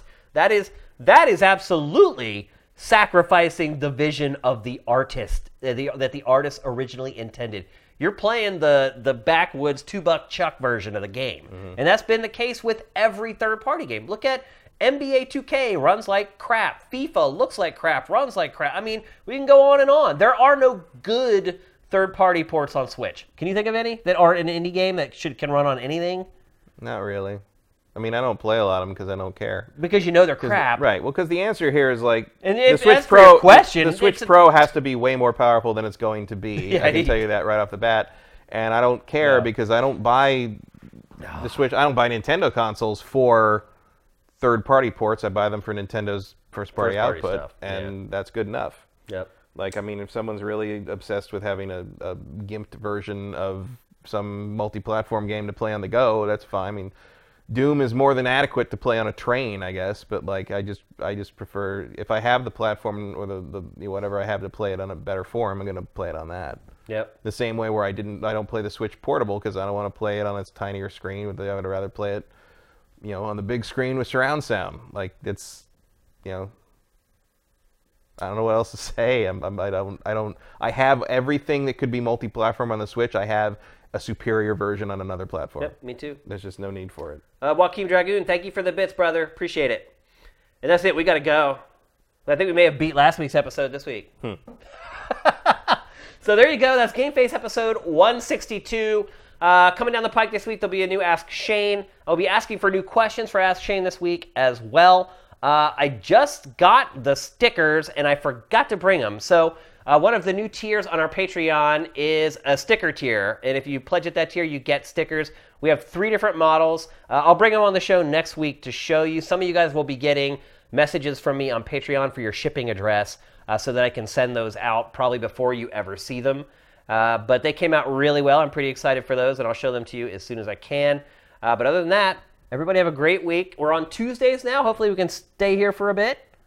Probably. I do want to apologize for the show jumping around, but it is completely out of my control, people. It just is. I think that's the #1 complaint we get about GameFAQs or Sifted in general is that you guys can't count on when the shows are going live. I totally understand that, but please understand that there's nothing I can do. It is out of my control. Sam has a life, Matt has a life, and we got to work around it. So I'm doing the best I can. Take it easy on me. Hopefully we can stay at Tuesdays here. I'm not promising anything, but hopefully we can stay at Tuesdays here for the foreseeable future. Just cut me some slack, please. I'd appreciate it. So thanks for everybody who was on the stream. You guys were great as always. Asked great questions at the end. Thanks for anyone who contributed via Twitch Prime. Again, YouTube folks, please help us out with Twitch Prime. It can make a huge difference for us. So everyone have a great night and have a great week. GameFAQs is up and out.